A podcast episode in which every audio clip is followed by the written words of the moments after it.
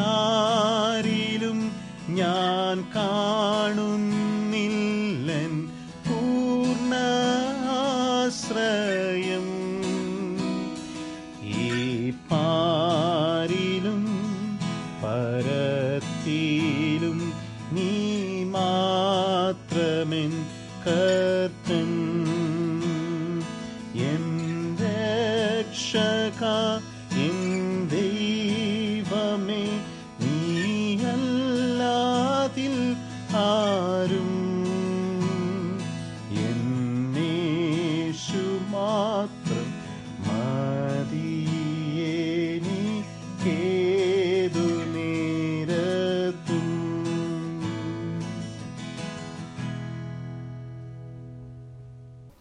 അനുഗ്രഹിക്കപ്പെട്ട ഈ നല്ല സമയത്തിനായി ദൈവത്തെ സ്തുതിക്കുകയാണ്. അനുഗ്രഹിക്കപ്പെട്ട ഒരു ഗീതം പാടുവാൻ സ്വർഗത്തിലെ ദൈവം നമ്മെ സഹായിച്ചു. ദൈവാശ്രയബോധത്തിന്റെ ആഴം വെളിപ്പെടുത്തുന്ന ഒരു പാട്ട്.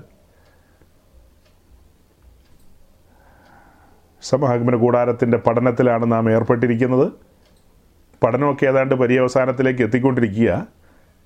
എന്നാൽ ഈ ഒടുവിലത്തെ സമയത്ത് അവിചാരിതമായിട്ട് ഒരു സഹോദരൻ എനിക്ക് അയച്ചു തന്ന പാട്ടാണത്. അത് ഇന്ന് നമ്മുടെ നടുവിൽ പാടണമെന്നുള്ളൊരു താല്പര്യം ഞാൻ എബിയുമായി പങ്കുവച്ചു. അങ്ങനെയാണ് നവീൻ ഇന്ന് ആ പാട്ടുമായിട്ട് രംഗത്ത് വന്നത്. ഞാൻ ആ പാട്ടിനെക്കുറിച്ച് അന്വേഷിച്ചപ്പോൾ ചില സഹോദരങ്ങൾ യൂട്യൂബിൽ നിന്നും അവിടെ നിന്ന് ഇവിടെ നിന്നൊക്കെ ആ പാട്ടെടുത്ത് എനിക്ക് അയച്ചു തന്നു. അപ്പം ഞാൻ പറഞ്ഞു ഞാൻ ഇത് കേൾക്കാൻ അത്ര താല്പര്യപ്പെടുന്നില്ല. അത് പ്രശസ്തരായ ആളുകളാണ് പാടിയിരിക്കുന്നത്. നവീനെ പോലെയുള്ളവരൊന്നുമല്ല. വളരെ പ്രശസ്തരായവർ വളരെ പോപ്പുലാരിറ്റി ഉള്ളവർ പക്ഷെ ഞാൻ അത് കേൾക്കാൻ താല്പര്യപ്പെടുന്നില്ലെന്ന് പറഞ്ഞു. അപ്പോൾ അവർ എന്ത് ചിന്തിച്ചോന്ന് എനിക്കറിയില്ല. പക്ഷെ നവീൻ പാടിയാൽ ഞാൻ കേൾക്കും. നിങ്ങൾ ഓരോരുത്തർ പാടിയാലും ഞാൻ കേൾക്കും. ആ പറയപ്പെട്ട പ്രശസ്തർ പാടിയാൽ കേൾക്കാൻ എനിക്ക് അത്ര വലിയ താല്പര്യമില്ല. പാട്ട് പാടിക്കും അതിന് കുഴപ്പമില്ല. കാസറ്റ് ഇറക്കാനോ മറ്റു കാര്യങ്ങൾക്കോ ഒക്കെ ആയിട്ട് ആളുകൾ ചെയ്യും. പക്ഷേ എന്നെ സംബന്ധിച്ച് എനിക്കത് ആകർഷകമല്ല. എന്നെ സ്പർശിക്കുന്നില്ല. എന്റെ ഹൃദയത്തെ ഉത്തേജിപ്പിക്കില്ല. ഒരു തലത്തിലും എന്നെ ചലിപ്പിക്കില്ല. അതേസമയം ഈ സഹോദരൻ പാടിക്കഴിഞ്ഞാൽ എനിക്കത് ആത്മാവിൽ സ്പർശനം ഉണ്ടാകും. എന്താ സഹോദരങ്ങളെ ആ പ്രിയപ്പെട്ടവർ കെസ്റ്റർ പിന്നെ നമ്മുടെ പ്രിയങ്കരനായ കെ ജെ യേശുദാസ് പ്രിയ സഹോദരി ചിത്ര ഇവരൊക്കെ പാടിക്കഴിഞ്ഞാൽ ഷാജി പാസ്റ്റർക്ക് അത്ര വലിയ താല്പര്യമില്ലെന്ന് പറയുന്നു. അതിലെന്തെങ്കിലും ഒരു ഒരു കാരണം ഉണ്ടാവുമോ എന്തായിരിക്കും അതിന്റെ കാരണം? പക്ഷെ നവീൻ പാടിക്കഴിഞ്ഞാൽ താല്പര്യമാണെന്ന് പറയുന്നു. വേഗം എന്ന് പറയണം കേട്ടോ ആരോടെങ്കിലും ഒന്ന് ചോദിച്ചോട്ടെ ഞാൻ. ആരോട് ചോദിക്കും? ആരെങ്കിലും ഒരാളൊന്ന് പറയാവോ? എന്തുകൊണ്ടായിരിക്കും എനിക്ക് അങ്ങനെ ഒരു താല്പര്യക്കേട്? ഇഷ്ടമല്ലായ്മ. ഇഷ്ടമല്ലായ്മ എന്നല്ലോ. എന്തുകൊണ്ടായിരിക്കും ഞാൻ ആ വിഷയം ഉൾക്കൊള്ളാത്തത്? വേഗം ഒന്ന് പറയാവോ? ടാബർനാക്കലിനെ മുന്നിൽ നിർത്തിക്കൊണ്ടാണ് മറുപടി വരേണ്ടത്.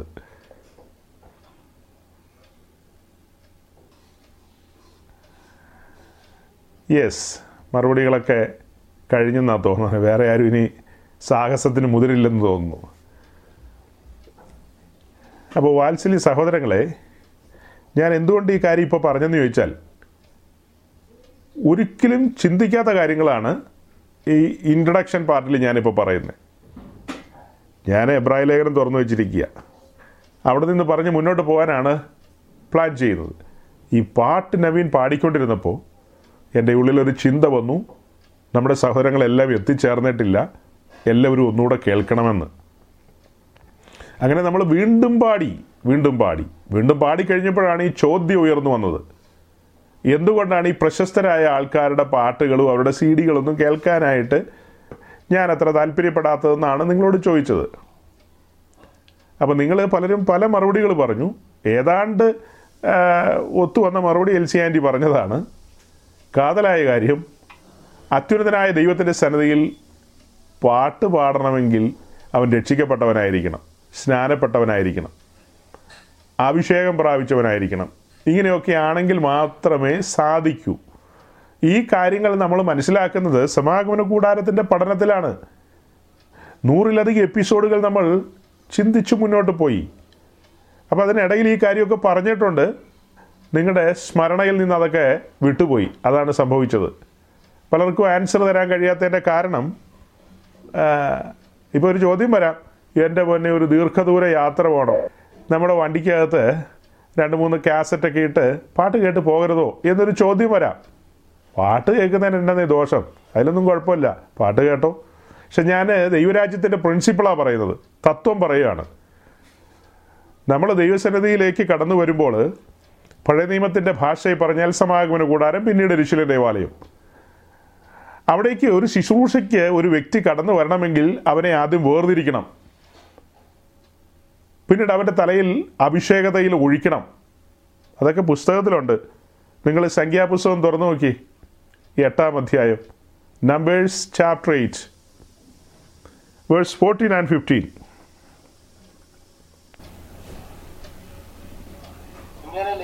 Israel മക്കളുടെ ഇടയിൽ നിന്ന് വേർതിരിക്കുകയും ലേവ്യർ എനിക്കുള്ളവരായിരിക്കുകയും വേണം. അതിന്റെ ശേഷം സമാഗമന കൂടാരം സംബന്ധിച്ചുള്ള വേല ചെയ്യേണ്ടതിന് ലേവ്യർക്ക് അടുപ്പിച്ചല്ല. നീ അവരെ ശുചി ശുചീകരിച്ച് നീരാജന യാഗമായി അർപ്പിക്കണം. ഇവിടെ ലേവ്യരെ കുറിച്ചാണ് പറയുന്നത്. ആ ലേവ്യ ഗോത്രം. ലേവ്യ ഗോത്രത്തെ സെപ്പറേറ്റ് ചെയ്തിരിക്കുന്നതാണ്. അവർക്ക് അവകാശമൊന്നും കൊടുത്തിട്ടില്ല. അവർ ദൈവത്തിന് വേണ്ടി നിലകൊള്ളുകയാണ്. അതിൽ തന്നെ അഹ്റോനും അവന്റെ പുത്രന്മാരും പൗരോഹിത്യത്തിന് വേണ്ടി തിരഞ്ഞെടുത്തു. പിന്നീട് ശേഷം ലേവ്യകുലത്തിൽ നമ്മൾ നോക്കുമ്പോൾ ലേവിയുടെ മൂന്ന് മക്കളെ കാണാം. കെഹാത്തിന്റെ തന്നെ മക്കൾ നാലഞ്ചെണ്ണം ഉണ്ട്. അതിൽ മൂത്തയാളാണ് അമ്രാം. അമ്രാമിന്റെ മകനാണ് അഹ്റോൻ. അപ്പോൾ ഈ ബാക്കി വരുന്ന ആളുകളുണ്ടല്ലോ അവരെല്ലാം ചേർത്തിട്ടാണ് ലേവരെന്ന് വിളിക്കുന്നത്. അവർക്കെല്ലാം പല ഉദ്യോഗങ്ങളുണ്ട് പല ഉദ്യോഗങ്ങളുണ്ട്. സമാഗമന കൂടാരത്തിൽ എന്തെന്തെല്ലാം ഡ്യൂട്ടികളാണെന്നറിയാവും. അപ്പോൾ അതിൽ ചിലർ വാതിൽക്കാവൽക്കാരുണ്ട് ചിലർ സംഗീതക്കാരുണ്ട് ചിലർ വാദ്യവൃന്ദങ്ങൾ ഉപയോഗിക്കുന്നവരുണ്ട്. അങ്ങനെ പലതരം കാര്യങ്ങളുണ്ട് ഇതിന്. വേറെയും പല കാര്യങ്ങളുണ്ടല്ലോ. അപ്പോൾ നമ്മളിവിടെ സംഗീതത്തിന്റെ വിഷയം എടുത്താൽ ഇങ്ങനെ സംഗീതത്തിന് വേണ്ടിയിട്ടാണെങ്കിലും അവരെ വേർതിരിക്കണം. പറഞ്ഞതുപോലെ അവരെ ശുചീകരിച്ച് പിന്നെ വേറെ ഭാഗത്തുണ്ട് അവരുടെ തലയിൽ അഭിഷേകതയിലും ഒഴിക്കണം. അഭിഷേകതയിൽ ഒഴിച്ചിട്ട് മാത്രമേ ദൈവശ്രദ്ധയിൽ കടന്നു വന്ന് പാട്ട് പാടാൻ കഴിയൂ. പാട്ട് പാടാൻ വരുന്നവരും മറ്റ് വാദ്യവൃന്ദങ്ങൾ വായിക്കുന്നവരും ഓർക്കസ്ട്ര അവരെല്ലാം കടന്നു വരുന്നത് സമാഗമന കൂടാരത്തിന്റെ വാതിൽക്കലാണ്. വാതിൽക്കൽ നിന്നുകൊണ്ടാണ് അവർ പാട്ട് പാടുന്നത്. അതേസമയം ആരാധന എന്ന വിഷയം നമ്മൾ പഠിക്കുമ്പോൾ അത് പുരോഹിതന്മാരാണ് അർപ്പിക്കുന്നത്. സമാഗമന കൂടാരത്തിന്റെ വിശുദ്ധ സ്ഥലത്തെ ധൂപപീഠത്തിലാണ് ആരാധന അർപ്പിക്കുന്നത്. ധൂപം അർപ്പിക്കുന്നതിനാണ് ആരാധന അർപ്പിക്കുക എന്ന് പറയുന്നത്. പാട്ട് പാടുന്നതിനല്ല. പാട്ടും ആരാധനയുടെ ഭാഗമാണ്. ഈ ആരാധനയർപ്പണത്തിന് വരുമ്പോൾ തന്നെ അവിടെ സംഗീതാലാപനമുണ്ട്. അല്ലെങ്കിൽ സങ്കീർത്തനങ്ങൾ പാടും അവർ അങ്ങനെ ആ കാര്യങ്ങളൊക്കെ അതിന്റെ ഭാഗമാണ്. അതിൽ ഏറ്റവും ഗൗരവമായ ശുശ്രൂഷ എന്ന് പറയുന്നത് ആരാധനയാണ്. അഥവാ പഴയ നിയമത്തിൽ പറഞ്ഞാൽ പരിമള ധൂപാർപ്പണം. ഇൻസെൻസ് ഓൾട്ടറിൽ ധൂപം അർപ്പിക്കുന്നതിനാണ് ആരാധന എന്ന നിലയിൽ നമ്മൾ പരിഗണിക്കുന്നത്. അപ്പോൾ ഇവിടെ ശ്രദ്ധിക്കേണ്ട ഒരു കാര്യം ഈ വാതിലിന്റെ അവിടെ നിന്ന് പാട്ട് പാടാനാണെങ്കിൽ പോലും അവരെ വേർതിരിക്കണം അവരുടെ തലയിൽ അഭിഷേകതയിൽ ഒഴിക്കണം എന്നിട്ട് വേണം അത്യുന്നതന്റെ നാമത്തെ അധരത്തിലെടുക്കാൻ ഒരു സങ്കീർത്തനത്തിൽ നമ്മൾ വായിക്കുന്നില്ലേ നീ എന്റെ നാമത്തെ എന്തിനു അധരത്തിലെടുത്തെന്ന് ചോദിക്കുന്നില്ലേ? കാരണം വേറെ പല സ്തുതികളും പാട്ടുകളും ഒക്കെ ആയിട്ട് നടക്കുന്ന ആളുകളുണ്ട്. ഞാൻ മേൽപ്പറഞ്ഞ പ്രശസ്തരായവർ അവർ ഗുരുവായൂരും പാടും ശബരിമലയിലും പാടും വല്ലാർവാടത്തും പോയി പാടും. അതെ അത് കുഴപ്പമാണെന്ന് ചോദിച്ചാൽ അതും കുഴപ്പമാണ് ഇപ്പം എനിക്ക് അയച്ചു തന്നയാൾ കെസ്റ്ററിന്റെ പാട്ട് അയച്ചു തന്നത്. അദ്ദേഹം ഏറ്റവും കൂടുതൽ ആസ്വദിച്ച് പാടുന്നത് മരിയ സ്തുതികളാണ്. അതായത് വിശുദ്ധ മറിയെ പ്രകീർത്തിച്ചുകൊണ്ടുള്ള പാട്ടുകളാണ്. എനിക്കത് സ്വീകാര്യമല്ലെന്നേ എനിക്ക് യേശുക്രിസ്തുവിനെ പ്രകീർത്തിക്കുന്നതും പിതൃപുത്ര പരിശുദ്ധാത്മാവാം ത്രിയേക ദൈവത്തെ പ്രകീർത്തിക്കുന്ന പാട്ടുകളോടാണ് താല്പര്യമുള്ളൂ. അപ്പോൾ യേശുവിന്റെ അമ്മയല്ലേ മറിയ എന്ന് ചോദിച്ചാൽ യേശുവിന്റെ അമ്മയാണ് മറിയ. അതിനൊന്നും തർക്കമില്ല. പക്ഷേ യേശുവിന്റെ അമ്മയെ ആരാധിക്കാനോ അമ്മയെ മഹത്വപ്പെടുത്തുവാനോ ഒന്നും വചനത്തിൽ വ്യവസ്ഥയില്ല സഹോദരങ്ങളെ. അതിന് നമ്മൾ പുസ്തകം പഠിക്കുമ്പോൾ കാണുന്നത് എന്റെ മഹത്വം ഞാൻ മറ്റൊരുത്തിനും എന്റെ സ്തുതി വിഗ്രഹങ്ങൾക്കും വിട്ടുകൊടുക്കില്ലെന്നൊക്കെയാണ് നമ്മൾ കാണുന്നത്. മഹത്വവും പുകഴ്ചയെല്ലാം ദൈവത്തിന് അർപ്പിക്കേണ്ടതാണ്. അത് വേറൊരാൾക്കും പോകാൻ പാടില്ല. അപ്പോൾ യേശുവിന് ജന്മം നൽകാനായിട്ട് തിരഞ്ഞെടുക്കപ്പെട്ട വിശുദ്ധ മറിയ വിശുദ്ധ മറിയ മനുഷ്യനാണെന്നാണ് നമ്മൾ വിശ്വസിക്കുന്നത്. നമ്മുടെ ഒരു വിശ്വാസമാണ് വിശുദ്ധ മറിയ മനുഷ്യനാണെന്ന്. ഞാൻ ഇന്നലെ ഒരുപറ്റം കാത്തലിക് സഹോദരങ്ങളോട് സംസാരിക്കാനിടയായി. അവരുമായിട്ട് ഒത്തിരി സമയം അവരുടെ ആശയങ്ങളൊക്കെ കേൾക്കുവാനിടയായി. അവർ പറയുന്ന മറിയിൽ അശേഷം പാപമില്ലെന്നുള്ളതാണ്. അപ്പോൾ നമ്മുടെ ചോദ്യം മറിയുടെ അമ്മയിലും പാപമില്ലല്ലോ. അപ്പനിലും പാപമില്ല. അങ്ങനെ പറഞ്ഞു പോയ ആ അമ്മയുടെ അമ്മയോ? അതൊക്കെ കുഴപ്പമാണ് മറിയിൽ മാത്രം പാപമില്ല. മറിയ നൂലെ കെട്ടി ഇറങ്ങി വന്നാണോ? അങ്ങനെയല്ല. മറിയയ്ക്കൊരു അമ്മയുണ്ടായിരുന്നു. അമ്മയുടെ ഗർഭപാത്രത്തിൽ നിന്ന് തന്നെയാണ് മറിയ വന്നത്. നമ്മളതിന് യഹനന്റെ സുവിശേഷത്തിലും മറ്റു ഭാഗങ്ങളിലും ഒക്കെ വായിക്കുന്ന രീതി അനുസരിച്ച് മറിയുടെ ജനനം എന്ന് പറയുന്നത് പുരുഷന്റെ ഇഷ്ടത്താലാണ് മറിയുടെ അങ്ങനെ പുരുഷന്റെ ഇഷ്ടത്താലും സ്ത്രീയുടെ ഇഷ്ടത്താലും ഒക്കെ ജനിച്ചവരാണ് ഭൂമിയിലുള്ള സകല മനുഷ്യരും. യേശുക്രിസ്തു ഒഴിച്ച്. അപ്പോൾ യേശുക്രിസ്തു ഒഴിച്ച് സകല മനുഷ്യരും സംഗീതമാണ് വിഷയം പക്ഷേ രണ്ട് വാക്കങ്ങ് പറഞ്ഞേക്കാം. യേശുക്രിസ്തു ഒഴിച്ച് സകല മനുഷ്യരും ഈ പറയപ്പെട്ട നിലയിലാണ് ജനിച്ചു വന്നിരിക്കുന്നത്. അതുകൊണ്ട് എല്ലാവരിലും പാപമുണ്ട്. സകല മനുഷ്യരിലും പാപമുണ്ട്. അപ്പോൾ അതിന് അവർ പറയുന്ന ന്യായം വിശുദ്ധ മറിയിൽ പാപം ഉണ്ടെങ്കിൽ തന്നെ കർത്താവ് അതായത് വലിയവനായ ദൈവം ഒറ്റ വാക്കിൽ ആ പാപത്തെ നീക്കിക്കളയാം. ദൈവത്തിന് കഴിയും. പാപത്തെ നീക്കിക്കളഞ്ഞാൽ പിന്നെ ആൾ വിശുദ്ധയായി.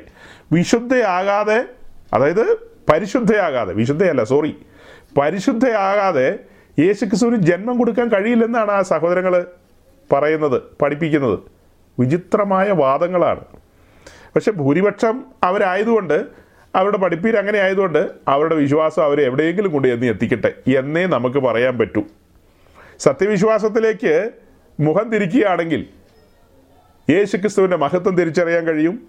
അല്ലെങ്കിൽ പിതൃപുത്ര പരിശുദ്ധാത്മാവാം ത്രിയേക ദൈവം മാനവവംശത്തിന്റെ വീണ്ടെടുപ്പിന് വേണ്ടി രക്ഷയ്ക്ക് വേണ്ടി ചെയ്ത കാര്യങ്ങൾ അതിന്റെ ആഴങ്ങൾ ദൈവസ്നേഹത്തിന്റെ ആഴങ്ങളൊക്കെ മനസ്സിലാക്കാൻ കഴിയും. പകരം ഒരു മനുഷ്യനെ ദൈവത്തോട് സമനായിട്ടൊന്നും ഞങ്ങൾ ചിത്രീകരിക്കുന്നില്ല ബ്രദർ. ഇല്ല. പക്ഷെ ദൈവത്തിനാണ് ആരാധന കൊടുക്കേണ്ടത്. ഇങ്ങനെ ഒരു മനുഷ്യ സ്ത്രീയെ പിന്നത്തേതിൽ അവരുടെ ഒരു വേഷം കെട്ടിച്ച് അല്ലെങ്കിൽ ഒരു രൂപം ഉണ്ടാക്കി വിഗ്രഹം എന്നൊക്കെ പറഞ്ഞാൽ നമ്മളെ ചീത്ത പറയും. ഞങ്ങൾ രൂപം മാത്രമേ ഉണ്ടാക്കുന്നുള്ളൂ. ഐക്കൺസ്. അപ്പോൾ അതിന്റെ മുമ്പിലാണ് ഞങ്ങൾ വണങ്ങുന്നത്. അതിന്റെ മുമ്പിലാണ് ഞങ്ങൾ ബഹുമാനം കൊടുക്കുന്നത്. അതിബഹുമാനം കൊടുക്കുന്നു. അത്രയേ ഉള്ളൂ. സാധാരണ പുണ്യവാളന്മാർക്കൊക്കെ ബഹുമാനം കൊടുക്കുന്നുണ്ടെങ്കിൽ മറിയക്ക് ഇച്ചിരി അതിബഹുമാനം കൊടുക്കുന്നു. ദൈവത്തിനോ? ദൈവത്തിന് ഞങ്ങൾ കണ്ടമാനം കൊടുക്കുന്ന പറയുന്നത്. അപ്പോൾ ഇതെല്ലാം എന്നാ കൂട്ടുകമ്പനി കൂട്ടുകൃഷി പരിപാടിയാണോ? ആട്ടെ. അവ അങ്ങനെ നമ്മുടെ സഹോദരൻ കെസ്റ്ററൊക്കെ ആ നിലയിൽ ഈ ഇത്തരം കാര്യത്തിൽ സുബോധം വെച്ചിട്ടില്ല. അത്രയേ ഉള്ളൂ. നമുക്ക് അവരോടൊന്നും വിരോധമില്ല കേട്ടോ. അങ്ങനത്തെ പാട്ടുകളൊക്കെ പാടി അങ്ങനത്തെ വഴിയിലൂടെ അവർ സഞ്ചരിക്കുമ്പോൾ അവരുടെ അധരത്തിലൂടെ ഈ സൃഷ്ടാവാം ദൈവത്തെ പാടുന്നത് അതിനകത്ത് ഒട്ടും മാധുര്യമില്ല. സ്വരമാധുര്യം ഉണ്ടായിരിക്കാം പക്ഷെ അതിനകത്തൊന്നും ഒരു അഭിഷേകം ചലിക്കുന്നില്ല സഹോദരങ്ങളെ. ലോകത്തിലുള്ള സകല ആൾക്കാരും പാട്ടുകൾക്ക് മാർക്കിടാറുണ്ട്. നല്ല പാട്ടാണ്. പിന്നെ എന്താണ്? സ്വരമാധുരി കൊള്ളാം. ഓ ഭയങ്കരമാണെന്നൊക്കെ പറയും. നമ്മെ സംബന്ധിച്ച് നമ്മൾ സ്വരമാധുരിക്കൊന്നും അല്ല പ്രാധാന്യം കൊടുക്കുന്നത് അല്ലെ മറ്റു പല കാര്യങ്ങൾക്കൊന്നും അല്ല പ്രാധാന്യം കൊടുക്കുന്നത്. ഇവൻ യോഗ്യനാണോ അല്ലയോ?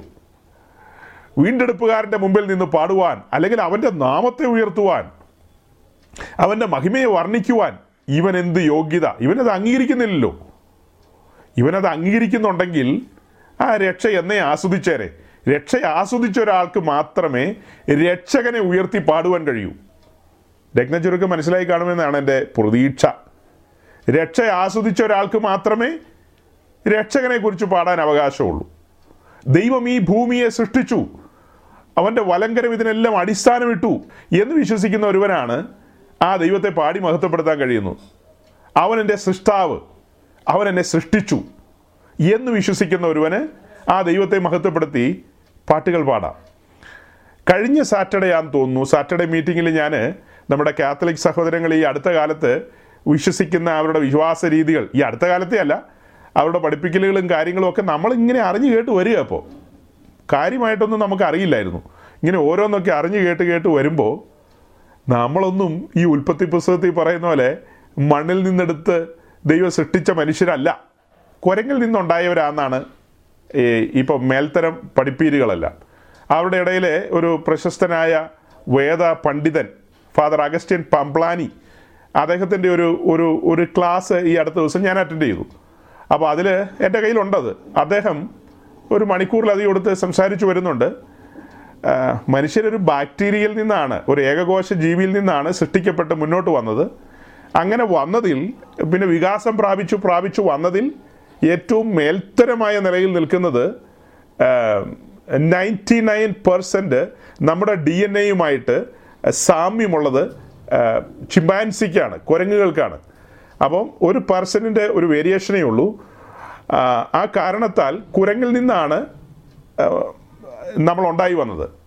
കുരങ്ങിൽ നിന്നാണ് മനുഷ്യരുണ്ടായി വന്നത്. അല്ലാതെ ഒരു ആദാമിൽ നിന്നുള്ളത് അത് ഒരു ഒരു മെറ്റഫോറിക്കലായിട്ട് പറയുന്നതാണ്. അതായത് എന്നാ അതിന് പറയുക? ഒരു രൂപകാർത്ഥത്തിൽ പറയുന്നതാണ് ഒരു ആദാമിൽ നിന്ന് വന്നെന്നൊക്കെ.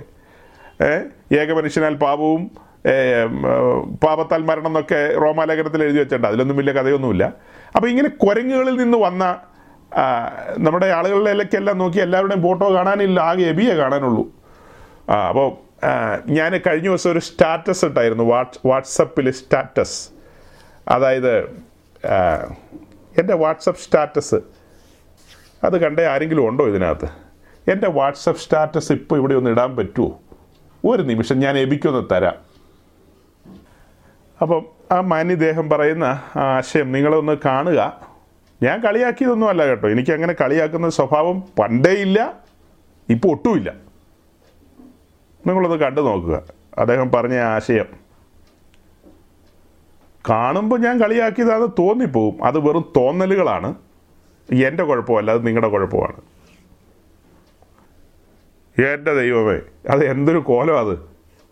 ഇത് ശരിക്കും കളിയാക്കിയതാ. അല്ല നമ്മളിങ്ങനെ വന്നതല്ലേ? അപ്പോൾ കളിയാക്കുന്നതല്ലോ നമ്മളിങ്ങനെ വന്നതല്ലേ? മതി എല്ലാവരും കണ്ടു കാണും. ഇച്ചിരി അധികപ്പറ്റായിപ്പോയി അല്ലേ? ഞാനുണ്ടാക്കിയതൊന്നും അല്ല കേട്ടോ അത്. ട്രോളന്മാരുടെ പരിപാടിയാണ് ഇതെല്ലാം. അങ്ങനെ ട്രോളന്മാർ നമുക്ക് അയച്ചു തന്നത് ഞാൻ ഒരു നർമ്മത്തിന്റെ രീതിയിൽ നർമ്മമൊന്നുമല്ല എന്റെ തമ്പുരാൻ അവനെയൊക്കെ ചെല്ലുമ്പോൾ ഉണ്ടല്ലോ. അവന്റെ ഡോക്ടറേറ്റും അവനെല്ലാം മപ്പാസ് ശരിയാക്കും. അടിച്ച് പരത്തി. കാരണം ഈ പുസ്തകത്തിൽ പറയുന്ന ആദ്യത്തെ ഞാൻ പറഞ്ഞതാ ഉൽപ്പത്തി പുസ്തകത്തിന്റെ ഒന്ന് മുതൽ പതിനൊന്ന് വരെ അധ്യായങ്ങൾ അത് വെറും കഥയാണ് അത് അങ്ങനെയൊന്നും അല്ല എന്ന് ഈ വേദപണ്ഡിതന്മാർ വാദിക്കുമ്പോൾ ആ കൂട്ടത്തിലുള്ള ആയിരക്കണക്കിന് ആൾക്കാരാണ് നിരീശ്വരവാദത്തിലേക്ക് പോയിക്കൊണ്ടിരിക്കുന്നത് ആയിരക്കണക്കിന്. യാതൊരു ദൈവഭയവും ഇല്ലാതെ തോന്നിയതുപോലെ ജീവിക്കുന്നത്. ആട്ടെ നമ്മളിപ്പോൾ എന്തിനാണ് ഇതൊക്കെ പറയുന്നത്? നമ്മളുടെ വിശ്വാസം എന്താ? ദൈവം മണ്ണിൽ നിന്ന് മനുഷ്യനെ സൃഷ്ടിച്ചെന്നുള്ളതാണ്. അവന്റെ മൂക്കിൽ ജീവശ്വാസം ഊതി എന്നുള്ളതാണ്. അതിനെന്താ തെളിവുള്ളത്? അല്ല കുരങ്ങിന്നാന്നുള്ളതിന് എന്താ തെളിവുള്ളത്? കുരങ്ങിന്നാന്നുള്ളതിന് എന്താ തെളിവ്? മിസ്റ്റർ വത്തിക്കാൻ കുരങ്ങിൽ നിന്നാണ് മനുഷ്യനുണ്ടായത്. നിന്റെ കയ്യിൽ എന്താ തെളിവുള്ളത്? ശാസ്ത്രം പറയുന്നു. ഓക്കെ. ശാസ്ത്രം പറയുന്നു ദൈവമില്ലെന്ന് അത് നീ വിശ്വസിക്കുമോ ശാസ്ത്രം പറയുന്നത് കണ്ണടച്ച് വിശ്വസിക്കുകയാണെങ്കിൽ ശാസ്ത്രം അസന്നിഗ്ധമായിട്ട് പറയുന്നു അങ്ങനെ ഒരു സംഭവമില്ല ദൈവവും ഇല്ല. ശാസ്ത്രത്തോട് നമുക്ക് ചോദിക്കാം. മനുഷ്യവർഗത്തിന്റെ പാപം പാപോ? അതെന്നാ സാധനമാ? അങ്ങനെ ഒരു സംഭവം ഇല്ലെന്നേ. പാപം എന്ന് പറയുന്നൊരു കാര്യമില്ല. ആരോ എന്തോ പഴം പറിച്ച് തിന്നതിന് വേറെ ആരോ കുരിശെ കയറി കഴിഞ്ഞാൽ അതിന് പരിഹാരമാകും എന്ന് പറഞ്ഞാൽ ശാസ്ത്രം സമ്മതിക്കില്ല സഹോദരങ്ങളെ. അപ്പം ഇത് രണ്ടും കൂടെ ഇട്ട് കൂട്ടിക്കുഴച്ചാൽ ഒക്കില്ല. ഞാൻ ആദ്യം പറഞ്ഞു ആ സഹോദരൻ ദൈവത്തെക്കാളപ്പുറം മനുഷ്യനെ ബഹുമാനിക്കുകയും മനുഷ്യനെ ആരാധിക്കുകയും ചെയ്യുന്നയാളാണ് അതുകൊണ്ട് അദ്ദേഹം ഈ പറഞ്ഞ പാട്ട് പാടിയാൽ ഞാൻ അത് അക്സെപ്റ്റ് ചെയ്യില്ല. രണ്ട് ഈ പറഞ്ഞ വർഗത്തിൽപ്പെട്ട ആളുകൾ കുരങ്ങിൽ നിന്നാണ് മനുഷ്യനുണ്ടായെന്ന് വിശ്വസിക്കുകയും അവർ ദൈവത്തിന്റെ വലങ്കരത്തെക്കുറിച്ചും സൃഷ്ടിയെക്കുറിച്ചും സൃഷ്ടിപ്പിനെക്കുറിച്ചൊക്കെ വാഴ്ത്തിപ്പാടി കഴിഞ്ഞാൽ അത് നമ്മളെങ്ങനെ അക്സെപ്റ്റ് ചെയ്യും? ഏ? ആ സമൂഹത്തിൽപ്പെട്ട ആരെങ്കിലും പിന്നത്തേതിൽ നമ്മളെ കേൾക്കുമെങ്കിൽ നമ്മുടെ ഈ റെക്കോർഡഡ് മെസ്സേജ് അപ്ലോഡ് ചെയ്ത് കഴിയുമ്പോൾ ആരെങ്കിലും ഏതെങ്കിലും സംവിധാനത്തിലൂടെ കേൾക്കുകയാണെങ്കിൽ അവരോടെല്ലാമായിട്ട് പറയട്ടെ ഈ സത്യദൈവത്തെ പാടി മഹത്വപ്പെടുത്താൻ നിങ്ങൾക്ക് എന്താ യോഗ്യത? കുരങ്ങിൽ നിന്നുണ്ടായെന്ന് നിങ്ങൾ പറയുന്നു പക്ഷെ ദൈവം നമുക്ക് ദാനമായി തന്ന തന്റെ വിശുദ്ധ ഗ്രന്ഥം. അത് വെറും കഥാപുസ്തകമാക്കിയാണ് ഇപ്പോൾ ആൾക്കാർ പറയുന്നത് ആയിക്കോട്ടെ നിങ്ങൾക്ക് അങ്ങനെയാണെങ്കിൽ ഞങ്ങൾക്കത് വിശുദ്ധ ഗ്രന്ഥമാണ് വിശുദ്ധ തിരുവഴുത്താണ്. ദൈവനിവേശിതമായ പരിശുദ്ധാത്മാവിനാൽ എഴുതപ്പെട്ട ജീവന്റെ വചനങ്ങളാണത്. ഞങ്ങളത് ഇന്നും മാറോട് ചേർത്ത് വയ്ക്കുന്നു നിങ്ങൾ എവിടെയോ തട്ടുംപുറത്ത് വെച്ചിട്ട് തിരി കത്തിച്ച് വെച്ച് കാലങ്ങളായിട്ട് അടച്ചു വെച്ചിരിക്കുകയാണല്ലോ. അതവിടെ ഇരിക്കട്ടെ. ഞങ്ങളത് തുറന്ന് മനസ്സിലാക്കിയ സത്യങ്ങളാണ്. ഈ കാണുന്ന സകലത്തെയും സൃഷ്ടിച്ച ഒരുവനുണ്ട്. ചുമ്മാ ഉണ്ടായി വന്നതല്ല. ഒരു സൃഷ്ടാവുണ്ട്. ഈ കാണുന്ന ഈ രൂപം ഈ കണ്ണും മൂക്കും ഈ സംഭവമൊക്കെ ഇങ്ങനെ കറക്റ്റ് സ്ഥലത്ത് ഫിക്സ് ചെയ്ത് അങ്ങനെ ഈ ഭൂമിയിലേക്ക് ഇറക്കി വിട്ട ഒരു ഒരു ഒരു ഡിസൈനറുണ്ട് ഇതെല്ലാം ചമച്ച ഒരുവനുണ്ട്. ആ ഒരുവനെ പാടി മഹത്വപ്പെടുത്തണമെങ്കിൽ അവന്റെ വചനത്തിൽ വിശ്വസിക്കുന്നവനായിരിക്കണം. അല്ലാത്തൊരുത്തൻ പാടിയാൽ അത് കേട്ട് നമുക്കെങ്ങനെ ആസ്വാദനം ഉണ്ടാകും അപ്പോൾ എന്റെ ഭാഗം അവിടെ അവസാനിക്കുകയാണ്. നിങ്ങളുടെ ഹൃദയങ്ങളെ സ്പർശിച്ചിട്ടുണ്ടാകണം നിങ്ങൾക്ക് ബോധം വന്നില്ലെങ്കിൽ എന്റെ കുഴപ്പമല്ല. സൗരങ്ങളിൽ ലോകത്തിലുള്ള ആർക്ക് വേണേലും ആരുടെ കാര്യത്തിലും പാടാം.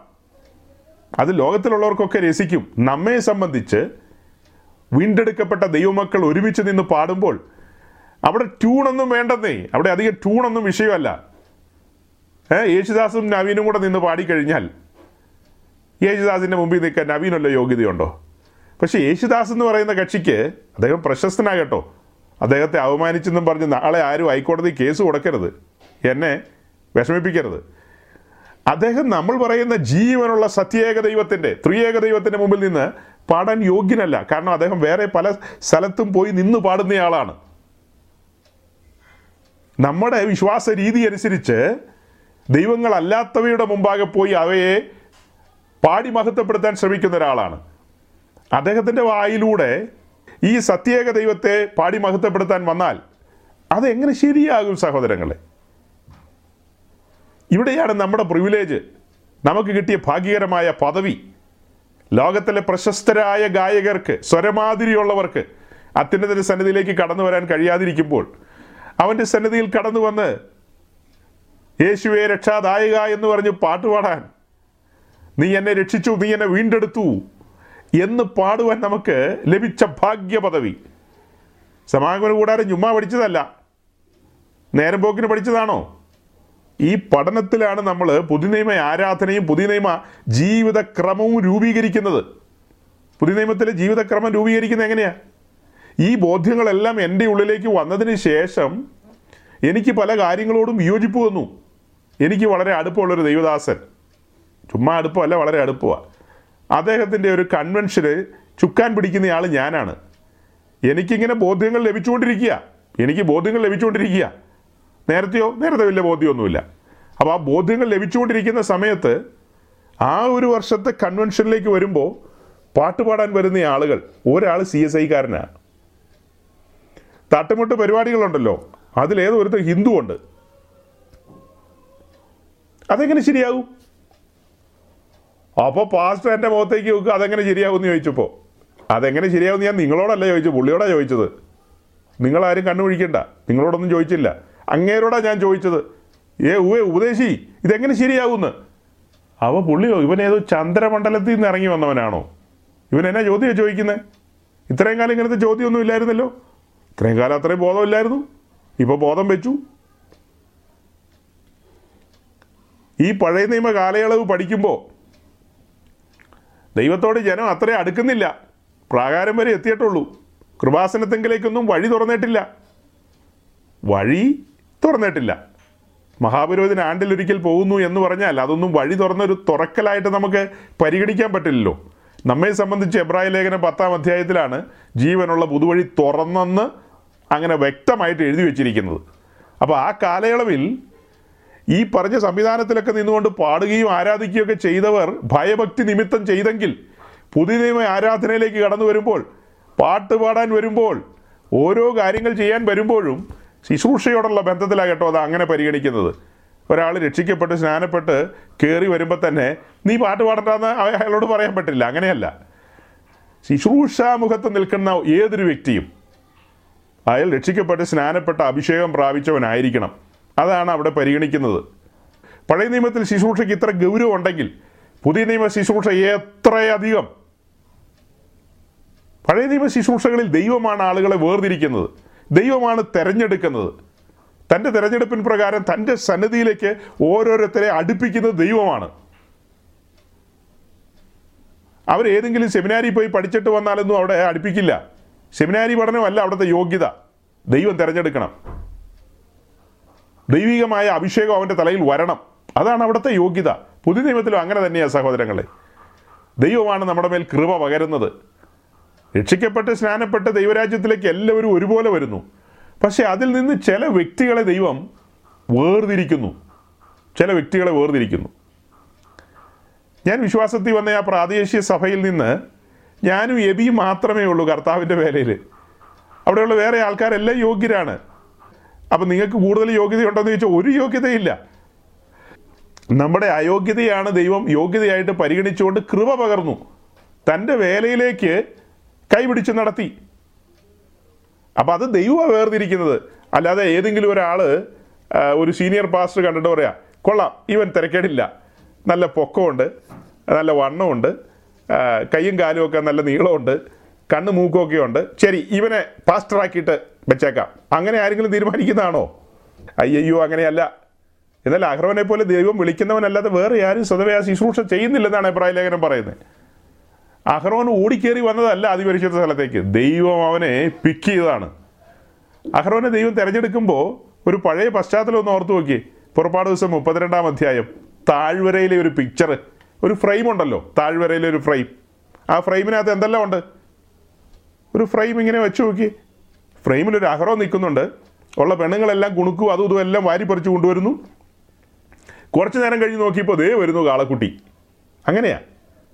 പിന്നെ അല്പം കഴിഞ്ഞ് ആ സൈഡിലേക്ക് നോക്കുമ്പോൾ കാണുന്നത് എന്താ? മൂവായിരം പേര് പട്ട് കിടക്കുന്ന കാഴ്ച. മൂവായിരം പ്ലസ് ഒന്നെന്ന് കൗണ്ട് ചെയ്യേണ്ടതാണ്. മൂവായിരത്തൊന്നല്ല മൂവായിരത്തൊന്നെന്ന് ഒരിക്കലും പറയാൻ പാടില്ല. മൂവായിരത്തി ഒന്നെന്ന് ഒരിക്കലും പറയാൻ പാടില്ല. മൂവായിരം ത്രീ തൗസൻഡ് പ്ലസ് വൺ എന്നാണ് പറയേണ്ടത്. അതെന്താ? ഇങ്ങനെ ഇച്ചിരി ക്യാമനല്ലേ ആ കൂട്ടത്തിലൊന്നും കൂട്ടാൻ പറ്റില്ല. മോശയുടെ നിഴലായി നിൽക്കുകയാണ്. മോശയ്ക്ക് എല്ലാ കാര്യങ്ങളും കൈകാര്യം ചെയ്യാനായിട്ട് സന്തത സഹചാരിയായിട്ട് ഈ മൂത്ത ജ്യേഷ്ഠനുണ്ടല്ലോ. അദ്ദേഹത്തെ അങ്ങനെ അങ്ങ് ഏഹ്, കൂട്ടി വയ്ക്കാൻ പറ്റില്ലല്ലോ. പക്ഷെ അദ്ദേഹം ശേഷിച്ചു മിച്ചം വന്നു. അന്ന് തീർന്നു പോയില്ല. പിൽക്കാലത്തോ പിൽക്കാലത്ത് ഈ അതിപരിശുദ്ധ സ്ഥലത്തേക്ക് അഹ്റോൻ കടന്നു വരികയാണ്. ആണ്ടിലൊരിക്കൽ അവിടെ കടന്നു വരാൻ അവസരമുണ്ടല്ലോ. ഇസ്രായേലിലെ യോഗ്യന്മാരായ അനേക മനുഷ്യർ എല്ലാ കുലത്തിലെയും പ്രഭുക്കന്മാർ എല്ലാവരും വെളിയിലുണ്ട്. അവരെല്ലാം വെളി നിൽക്കുമ്പോൾ ഈ കാളക്കൊട്ടി ഉണ്ടാക്കിയ പുള്ളി മൂവായിരം പേരെ പട്ടണയിലേക്ക് പറഞ്ഞു വിട്ട പുള്ളിക്കാരൻ. അദ്ദേഹം ഇപ്പോൾ അതിപരിശുദ്ധ സ്ഥലത്ത് നിൽക്കുക. ഇതിനെന്താ പറയുന്നത്? ഇതിനാ കൃപ എന്ന് പറയുന്നത്. ഇദ്ദേഹത്തിന് അവിടെ നിൽക്കാൻ വല്ല യോഗ്യതയുണ്ടോ? ഒരു യോഗ്യതയില്ല സഹോദരങ്ങളെ. അശേഷ യോഗ്യതയില്ല. അപ്പോൾ ഈ നിൽക്കുന്നതോ? അവിടെ നിൽക്കുമ്പോൾ ഹൃദയ തകർച്ചയോടെ നിൽക്കണം. അവന്റെ പുത്രന്മാരോ? അവരും അങ്ങനെ തന്നെ. ഞാനിവിടെ അഹ്റോന്റെ സ്ഥാനത്ത് നമ്മളെ ചിത്രീകരിച്ച് അങ്ങ് ചിന്തിക്കുക കേട്ടോ. അഹ്റോനെ പോലെ ഒരു യോഗ്യതയില്ലായിരുന്നു നമുക്ക്. എന്നാൽ അത്യുന്നതിന്റെ സന്നിധിയിലേക്ക് കടന്നു വരുവാൻ നമുക്കെല്ലാം അവസരം ലഭിച്ചു. വിശേഷാൽ ഞങ്ങൾ ചിലരുടെ പേര് പറഞ്ഞത് ശുശ്രൂഷയ്ക്കുള്ള അവസരവും കൂടെ ലഭിക്കുകയാണ്. അതൊരു ബോണസാണ്. അതൊരു ഒരു കൂടിയൊരു അനുഭവമായിട്ട് പറയുക. അത്യുന്നതൻ തിരഞ്ഞെടുത്തു തന്റെ സന്നിധിയിലേക്ക്. നമ്മൾ തന്നെത്താൻ ഓടിക്കേറിയതല്ല. അതാണ് ഞാൻ പറഞ്ഞു വന്നത്. അപ്പോൾ പഴയ നിയമത്തിലെ ഈ ശുശ്രൂഷകൾക്കൊക്കെ ഇങ്ങനെ ഗൗരവം ഉണ്ടെങ്കിൽ പുതിയ നിയമ ശുശ്രൂഷയ്ക്ക് എത്രയധികം ഗൗരവം?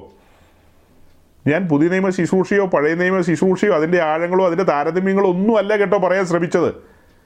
ഇതൊരു കൺഫ്യൂഷനുള്ള വിഷയമാണ് പാട്ടുകളെ സംബന്ധിച്ച്. ഒരു ഗൗരവം ആരും കൊടുക്കുന്ന ഞാൻ കണ്ടിട്ടില്ല. അപൂർവം പേരാണ് ഇതിനൊക്കെ ഗൗരവം കൊടുക്കുന്നത് കാണുന്നത്. അപൂർവം മനുഷ്യരാണ് ഗൗരവം കൊടുക്കുന്നത്. വളരെ സിസ്റ്റമാറ്റിക്കാണ് നമ്മുടെ ദൈവത്തിന്റെ സന്നിധിയിലെ എല്ലാ കാര്യങ്ങളും. സിസ്റ്റമാറ്റിക്കാണ് ടാബർനാക്കിൾ പഠിച്ച ഏതൊരു വ്യക്തിക്കും മനസ്സിലാകും എല്ലാം സിസ്റ്റമാറ്റിക് ആയിട്ടാണ് പോകുന്നത്. അലങ്കോലപ്പെട്ടൊരു ശിശൂഷകൾ അവിടെ ഇല്ലല്ലോ. ഓരോരുത്തൻ താൻ താന്റെ നിരയിലത്രേ.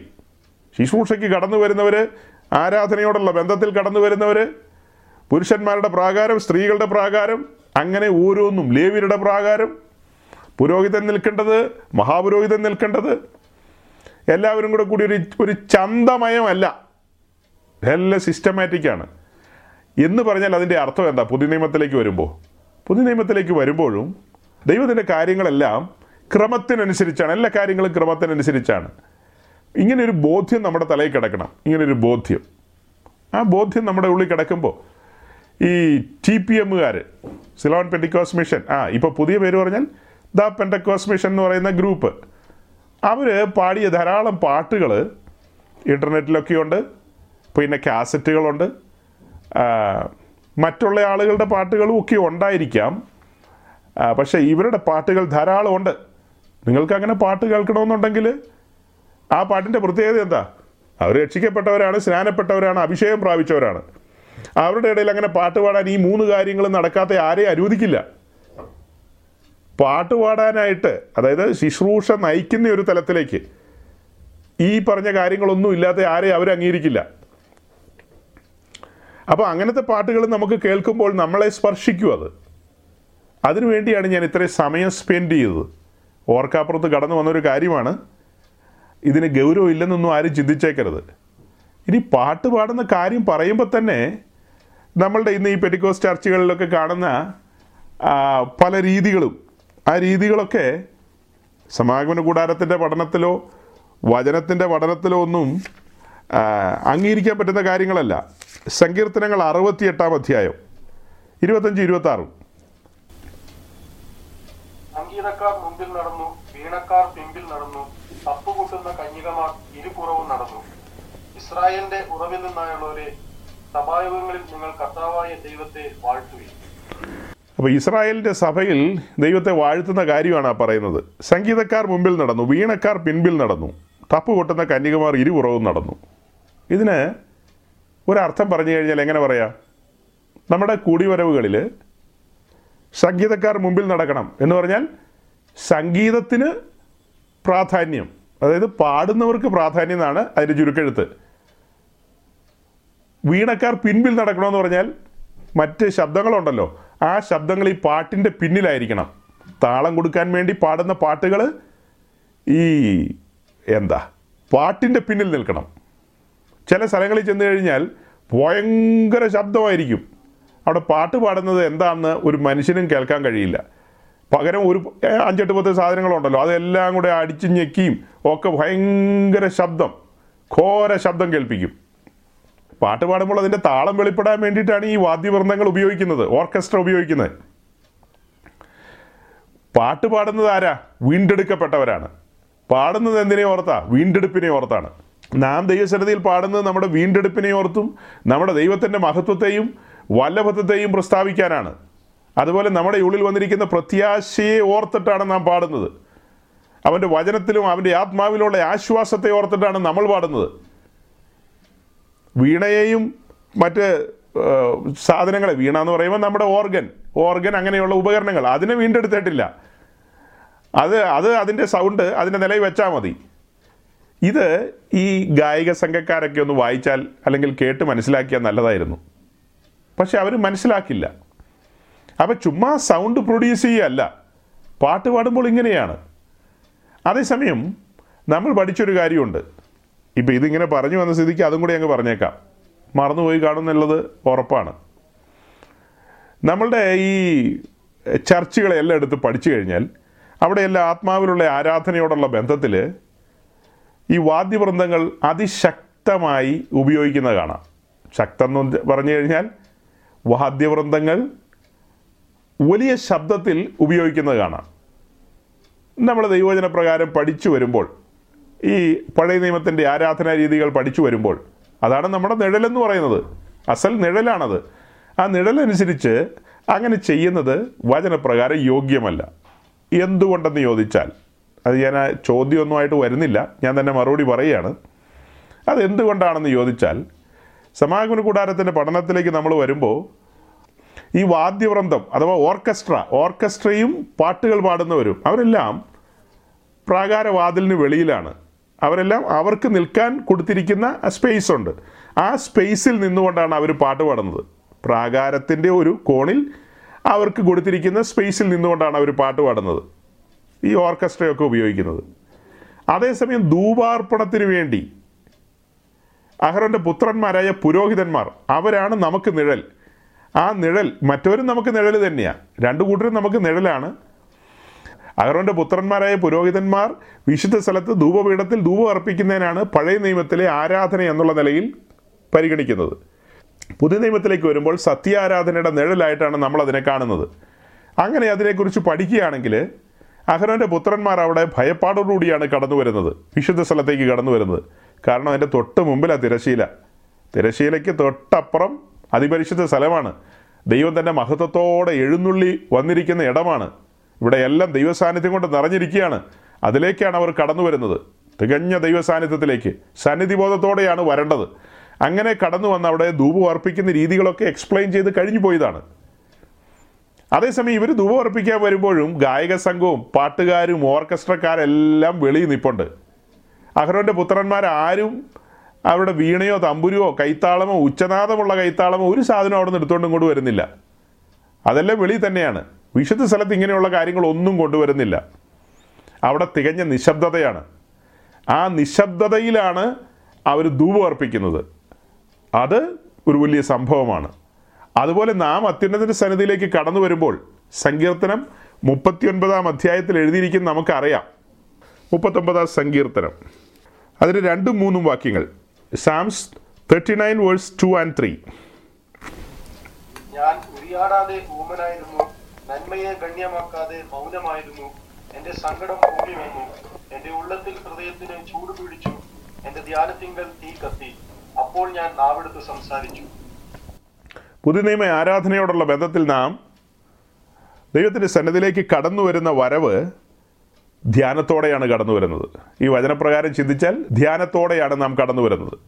എന്താ നാം ധ്യാനിക്കുന്നത് എന്നുള്ളത് നമ്മൾ ചിന്തിച്ചിട്ടുണ്ട്. ക്രൂശിക്കപ്പെട്ടവനായ ക്രിസ്തുവിനെ. നാശകരമായ കുഴിയിലും കുഴഞ്ഞ ചേറ്റിലും നിത്യനാശത്തിലേക്ക് പോകാൻ വിധിക്കപ്പെട്ട് കിടന്ന നമ്മെ മഹാസ്നേഹനിമിത്തം കോരിയെടുത്തു കൊണ്ടുവന്നു. ഉറപ്പുള്ള പാറമേൽ നിർത്തി വായിൽ പുതിയ പാട്ട് തന്നു.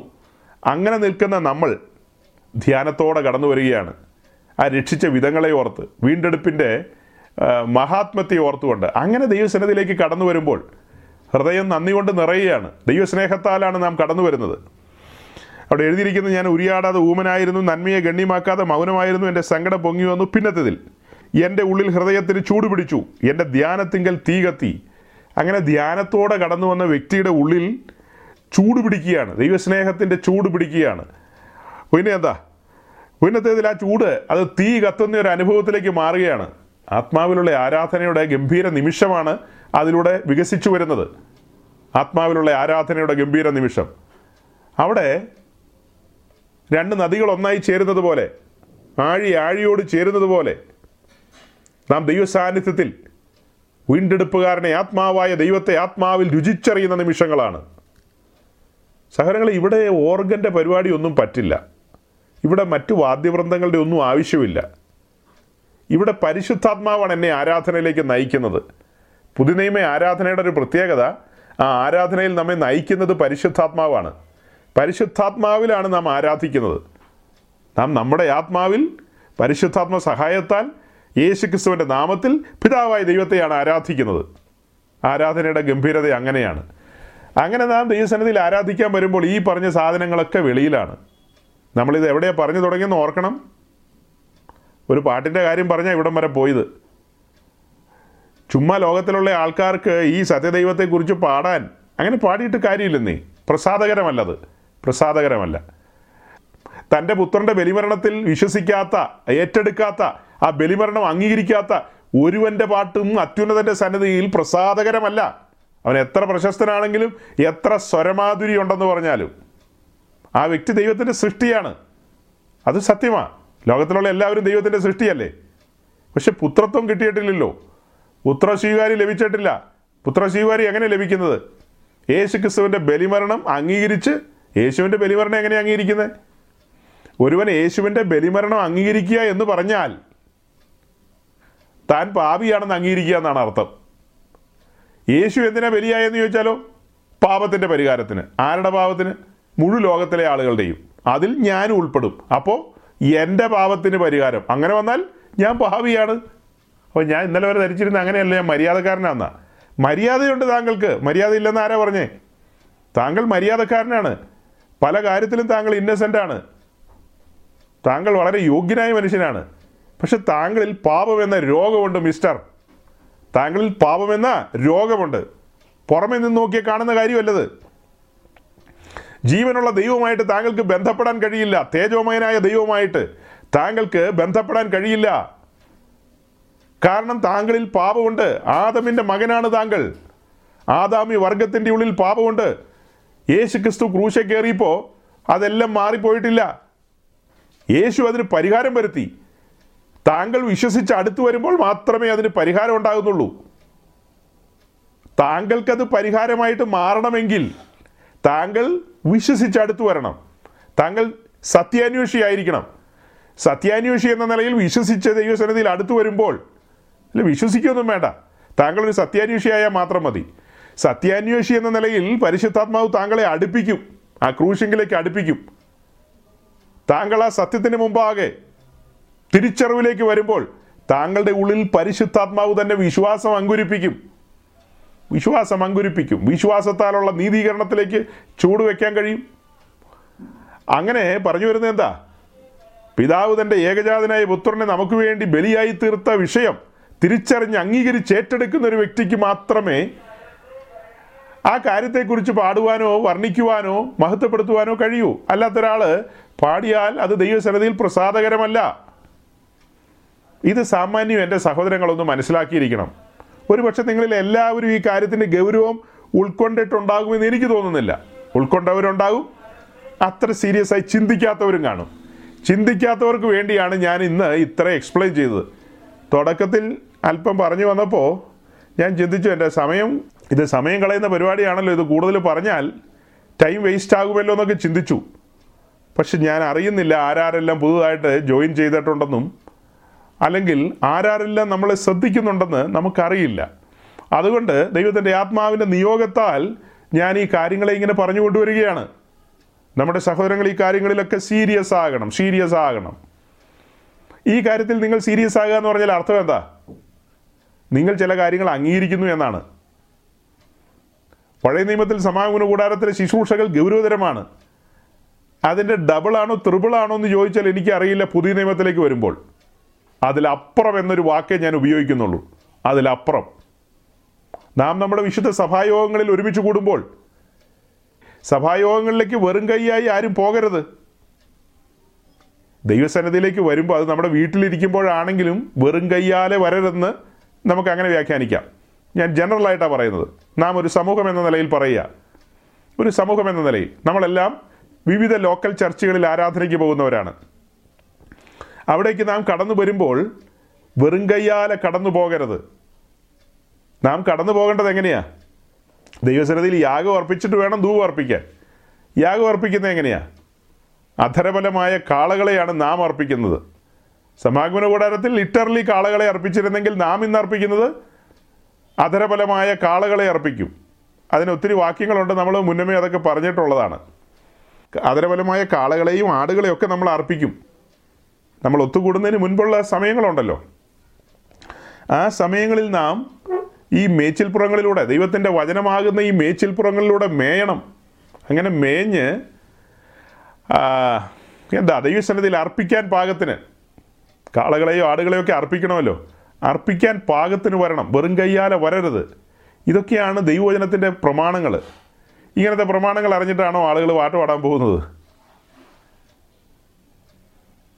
ഇസ്രായേലിന്റെ പുരോഹിതന്മാർ അല്ലെങ്കിൽ ഇസ്രായേലിലെ പുരോഹിതന്മാർ അത്യുന്നതനായ ദൈവത്തിന്റെ സന്നിധിയിൽ യാഗം അർപ്പിക്കാൻ വരുമ്പോൾ യാഗമൃഗത്തിന് ഊനം ഉണ്ടാകാൻ പാടില്ല കുറവുകൾ ഉണ്ടാകാൻ പാടില്ല അശുദ്ധി ഉണ്ടാകാൻ പാടില്ല ബലഹീനത ഉണ്ടാകാൻ പാടില്ല. ഏറ്റവും മേൽത്തരമായ ആടിനെ തന്നെയാണ് അർപ്പിക്കേണ്ടത്. ഏ കൊഴുത്തു തടിച്ച മേൽത്തരമായ ആടിനെ തന്നെ അർപ്പിക്കണം. മേൽത്തരമായ കാളയെ അർപ്പിക്കണം. കാരണം അത്യുന്നതനായ ദൈവത്തിന്റെ സന്നിധിയിലേക്കാണ് യാഗാർപ്പണത്തിന് വരുന്നത്. അവൻ യോഗ്യനായ ദൈവമാണ് യോഗ്യമായ അർപ്പണമാണ് അർപ്പിക്കേണ്ടത്. പുതിയ നിയമത്തിലേക്ക് വരുമ്പോഴോ? സൗരങ്ങൾ ഇവിടെയാണ് നമ്മളെല്ലാം വഞ്ചിക്കപ്പെട്ടു പോകുന്നത്. പഴയ നിയമത്തിലെല്ലാം കണ്ണാലെ കാണാം. ആടിന്റെ കാലൊടിഞ്ഞതാണെങ്കിൽ അപ്പം തിരിച്ചറിയാം. അയ്യോ ഈ ആടിനെ കൊണ്ട് പോയാൽ അടി മേടിക്കും. ശരിയാവില്ല. വേറെ ആടിനെ മേടിക്കാം. അല്ലെങ്കിൽ വേറെ ആടിനെ കൊണ്ടുപോകാം എന്നൊരു ചിന്ത അവരുടെ ഉള്ളിൽ വരും. നമ്മെ സംബന്ധിച്ച് നാം ദൈവസന്നിധിയിലേക്ക് വരുമ്പോൾ ചുമ്മാ കിട്ടുന്നൊരു കുപ്പായം എടുത്തിട്ടുണ്ട്. ബൈക്കിൽ സ്റ്റാർട്ട് ചെയ്ത് നമ്മളൊരു പോക്കങ്ങ് പോകും കിട്ടുന്നൊരു വാഹനത്തിൽ നമ്മൾ ദൈവസനത്തിലേക്ക് കടന്നു പോകും അവിടെ ചെന്നിരുന്ന എല്ലാ കാര്യങ്ങളും ട്യൂൺ ചെയ്ത് വെച്ചിരിക്കുകയാണല്ലോ. ആ ട്യൂണിങ്ങിനനുസരിച്ച് നാം ആ ട്യൂണിലേക്ക് അങ്ങ് ലയിച്ചു ചേരും. അങ്ങനെയാണല്ലോ. പിന്നെയോ എല്ലാം കഴിഞ്ഞ് നമ്മൾ തിരിച്ചു വീട്ടിൽ പോരും. അതിലെന്താ തൃപ്തിയുള്ളത്? അവിടെ ആരാ ഈ ദൈവസാന്നിധ്യം അനുഭവിക്കുന്നത്? ഒരു ചടങ്ങ് പോലെ അതെല്ലാം കഴിഞ്ഞ് തിരിച്ചു പോവുകയല്ലേ? നോക്കണം പഴയ നിയമം പുതിയ നിയമം തമ്മിലുള്ള അന്തരം. പഴയ നിയമത്തിൽ ആ കൂടാരത്തിലാണ് ദൈവസാന്നിധ്യം ഇറങ്ങിയത്. പുതിയ നിയമത്തിൽ ഞാനാകുന്ന കൂടാരത്തിലാണ് ദൈവസാന്നിധ്യം ഇറങ്ങേണ്ടത്. ദൈവ സാന്നിധ്യം ദൈവ സാന്നിധ്യം അതെന്നെ ബലപ്പെടുത്തുന്നതല്ലേ? അതെന്നെ ബലപ്പെടുന്നതാണ്. ചില കാര്യങ്ങൾ ചെയ്യുമ്പോൾ അതിന്റെ അക്നോളജ്മെന്റ് ലഭിക്കുമല്ലോ ഒരു ഒരു സ്ലിപ്പ് ലഭിക്കുമല്ലോ എന്ന് പറഞ്ഞാൽ എന്താ? ആ സ്ഥലത്ത് അവരത് കൈപ്പറ്റിയിട്ടുണ്ട്. എന്നുള്ളതിന്റെ ഒരു ഉറപ്പ് ഒരു അഡ്വാൻസ് ഒരു മിനിമം ഗ്യാരണ്ടി അല്ലേ? ഒരു അഡ്വാൻസ് ആണത്. എന്ന് പറഞ്ഞതുപോലെ വിശ്വാസ ജീവിതത്തിലേക്ക് കടന്നു വന്നിരിക്കുന്ന നാം ദൈവസന്നിധിയിൽ ദൈവത്തെ പാടി മഹത്വപ്പെടുത്തും അങ്ങനെയൊക്കെ ചെയ്യുന്നു. ആ സമയത്ത് നമ്മെ ബലപ്പെടുത്തുന്ന ഒരു കാര്യമാണ് അവന്റെ സാന്നിധ്യം നമ്മുടെ ഈ മൺകൂടാരത്തിലേക്ക് ഇറങ്ങി വരുന്നത്. ഞാനൊരു പഴയ ഓർമ്മ പറയാം. രക്ഷിക്കപ്പെട്ട് സ്നാനപ്പെട്ടൊക്കെ ദൈവസന്നിധിയിലേക്ക് കടന്നു വന്ന ഒരു പഴയ കാലം. അങ്ങനെ ചില നാളുകൾ മാസങ്ങൾ വർഷങ്ങൾ മുന്നോട്ട് പോകുമ്പോൾ അതിൽ ഏതോ ഒരു സമയത്ത് ദൈവസന്നതിയിൽ ഉപവാസത്തോടും പ്രാർത്ഥനയോടും കാത്തിരിക്കുമ്പോൾ ദൈവത്തെ പാടി മഹത്വപ്പെടുത്തിക്കൊണ്ടിരിക്കുന്നു. അങ്ങനെ ദൈവസനത്തിൽ മുഴങ്കാലിലിരിക്കുന്നു. സാധാരണ ആരാധനയ്ക്ക് കടന്നു പോകുമ്പോഴെല്ലാം ഞാൻ എന്റെ അനുഭവത്തിൽ നിന്ന് പറയാണ് അധികം മുഴങ്കാലിലിരുന്നാണ് പാട്ടുകൾ പാടാറുള്ളതും ദൈവത്തെ ആരാധിക്കാറും സ്തുതിക്കാറും മഹത്വപ്പെടുത്താറുള്ളത്. അതിൽ ഏതോ ഒരു സമയത്ത് ചിന്തിക്കാൻ പോലും പറ്റാത്ത രീതിയിൽ ആ ദൈവമഹത്വം ഇറങ്ങി വരികയാണ്. ജീവിതത്തിൽ ആദ്യമായിട്ട് അനുഭവിക്കുന്ന ഒരു അനുഭവമാണത്. ദൈവത്തിന്റെ സാന്നിധ്യം എന്റെ മൺകൂടാരത്തെ നിറയ്ക്കുകയാണ്. നിറയ്ക്കുകയാണ്. പ്രകമ്പനം കൊള്ളിക്കുമാറ്. പറഞ്ഞറിയിക്കാൻ കഴിയാത്ത നിലയിൽ. അതെന്നെ ഉറപ്പിക്കുന്നതല്ലേ? എന്നെ ദൃഢപ്പെടുന്നതല്ലേ ഈ കാണുന്ന പുസ്തകത്തിന്റെ വരികൾക്കിടയിൽ കിടക്കുന്ന ഒരു ദൈവമല്ല. ലോകത്തിലുള്ള എല്ലാ മതങ്ങൾക്കും അവരുടെ മതഗ്രന്ഥങ്ങളുണ്ട്. അവരുടെ ദൈവത്തെക്കുറിച്ചൊക്കെ അതിന്റെ ഇടയിലൊക്കെ എഴുതി വെച്ചിട്ടുണ്ടാവും. ഈ വിശുദ്ധ ബൈബിളിൽ എഴുതി വെച്ചിട്ടുണ്ട് നമ്മുടെ ദൈവത്തെക്കുറിച്ച്. ഈ പുസ്തകത്തിൽ എഴുതി വെച്ചിരിക്കുന്ന ദൈവം അത് ഞാൻ അത് ഞാൻ അംഗീകരിക്കുന്നു വിശ്വസിക്കുന്നു എന്നേ ഉള്ളൂ. അതിലപ്പുറം ആ ദൈവം ഈ മൺകൂടാരത്തിലേക്ക് ഇറങ്ങി വരികയാണ്. തേജോമയനായ ദൈവം. മമ്രയുടെ തോപ്പിൽ ഇറങ്ങി വന്നെന്ന് പറഞ്ഞ പോലെ. താൻ തന്നെ സൃഷ്ടിച്ച തന്റെ മനുഷ്യന്റെ ഉള്ളിലേക്ക് ആ തേജോമയനായ ദൈവം പരിശുദ്ധനായ ദൈവം. അപ്പോൾ ഒരു ചോദ്യമുണ്ട്. പരിശുദ്ധനായ ദൈവം ഇറങ്ങി വരാൻ പാകത്തിന് താങ്കൾ പരിശുദ്ധനാണോ എന്ന് ചോദിച്ചാൽ നോ ഞാൻ പരിശുദ്ധനല്ല. ഞാൻ വിശുദ്ധനാണ്. യേശു ക്രിസ്തുവിലൂടെ എനിക്ക് ലഭിക്കപ്പെട്ട വിശുദ്ധി അത് സ്വർഗം തന്ന ദാനമാണ്. യേശു ക്രിസ്തുവിലൂടെയാണ് എനിക്ക് വിശുദ്ധി ലഭിച്ചത്. ആ കാരണത്താൽ പിതാവ് എന്നെ അക്സെപ്റ്റ് ചെയ്തിരിക്കുന്നു തന്റെ പുത്രനിലൂടെ.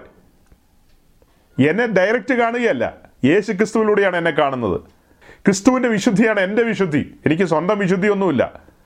ഞാൻ ക്രിസ്തുവിലാകുമ്പോൾ ആ വിശുദ്ധി എന്റെ വിശുദ്ധിയായിട്ട് മാറുകയാണ്. ആ വിശുദ്ധമായ കൂടാരത്തിലേക്ക് പരിശുദ്ധനായ ദൈവം ഇറങ്ങി വരികയാണ്. ആ ഇറങ്ങി വരുന്ന നിമിഷം ഒന്ന് ആലോചിച്ച് നോക്കി. എന്തൊരു ധൈര്യമായിരിക്കും. അന്ന് എന്റെ ഉള്ളിലൂടെ കടന്നുപോയ ചിന്തകൾ എന്ന് പറയുന്നത് ദൈവമേ ഈ ദൈവ സാന്നിധ്യം മനുഷ്യർ അനുഭവിക്കുന്നില്ലെങ്കിൽ അതൊരു നഷ്ടമാണല്ലോ. ഞാൻ ആത്മാവിൽ നിറഞ്ഞ് ആത്മാവിൽ സകല നിലയിലും നിറഞ്ഞ് അങ്ങനെ അന്യഭാഷയിലൊന്നും ദൈവത്തെ ആരാധിച്ചു തുടങ്ങിയിട്ടൊന്നുമില്ല. ഇതൊരു പ്രാരംഭമായ നിമിഷമാണ്. ഇത് ഇനീഷ്യലായി സംഭവിച്ചൊരു കാര്യമാണ്. മറ്റുള്ളവർ അന്യഭാഷയിൽ ദൈവത്തെ ആരാധിക്കുന്ന എനിക്ക് കേൾക്കാം. അവർ ആത്മസാന്നിധ്യം അനുഭവിക്കുന്നുണ്ടോ ഇല്ലയോ എന്ന് ഞാൻ എങ്ങനെ അറിയുന്നേ? ഉണ്ടെന്ന് അവർ പറഞ്ഞാലും ഞാൻ എങ്ങനെ അത് രുചിക്കും? എനിക്ക് എങ്ങനെ അറിയാം? അത് അവർക്ക് മാത്രം അറിയുന്ന ഒരു അനുഭവമാണത്. ജീവനുള്ള ദൈവം സാക്ഷാൽ ആത്മാവായ ദൈവം അരൂപിയായ ദൈവം ആ മനുഷ്യരുടെ മൺകൂടാരങ്ങളിലേക്ക് ഇറങ്ങി വന്ന് തന്റെ സാന്നിധ്യം കൊണ്ട് അവരെ നിറച്ച് അവരെ ബലപ്പെടുത്തുന്നു എന്നുള്ളത് അവർക്ക് മാത്രം അനുഭവിക്കാൻ കഴിയുന്ന ഒരു കാര്യമാണ് എനിക്ക് ഒരു പിടിയില്ല അതിനെക്കുറിച്ച്. അവർ പറഞ്ഞാൽ നമുക്ക് കേൾക്കാന്നേ ഉള്ളൂ. അതേസമയം ഇവർ ആത്മീയമായ ഒരു നിലയിൽ മുൻപോട്ട് പോകുന്നു എന്ന് നമ്മൾ മനസ്സിലാക്കുന്ന ഇവർ അന്യഭാഷയിലൊക്കെ ദൈവത്തെ സ്തുതിക്കുമ്പോൾ നമുക്ക് അത്ര ഒരു ഒരു ഐഡിയ കിട്ടും. പക്ഷെ ഇവിടെ അങ്ങനെയല്ല. ആ ദൈവ സാന്നിധ്യം വ്യക്തിപരമായി ഞാൻ അനുഭവിക്കുകയാണ് ഇപ്പോൾ. പിന്നത്തേതിൽ വർദ്ധിച്ച നിലയിൽ വളരെ വർധനം അതിന്റെ ഡോസേജ് കൂടിയ നിലയിൽ. ഇത് പൊട്ടിത്തെറിച്ചു പോകുന്ന നിലയിലൊക്കെ ദൈവ സാന്നിധ്യം ഇറങ്ങി വന്ന നൂറ് നൂറ് അനുഭവങ്ങൾ. നൂറ് നൂറ് അനുഭവങ്ങൾ. അവിടെ ദൈവം എന്നെ ഉറപ്പിക്കുകയാണ്. ദൃഢപ്പെടുത്തുകയാണ് ധൈര്യപ്പെടുത്തുകയാണ്. ഈ പുസ്തകത്തിൽ എഴുതി വച്ചിരിക്കുന്ന ഒരു ദൈവം കാണാമറയത്തുള്ളൊരു ദൈവം കോടാനുകോടി പ്രകാശവർഷത്തിന് അപ്പുറം ഇരിക്കുന്ന ഒരു ദൈവം അങ്ങനെയല്ല. അത് അങ്ങനെ തന്നെയാ. പക്ഷേ ആ ദൈവം ഇന്ന് എനിക്ക് സമീപസ്ഥനാണ്. എത്രത്തോളം പറയാൻ പറ്റില്ല. എത്രത്തോളം എന്ന് ചോദിച്ചാൽ ഉത്തരം ഇത്രയേ ഉള്ളൂ. എന്റെ ഉള്ളിൽ വന്ന് വാസം ചെയ്യുന്നു.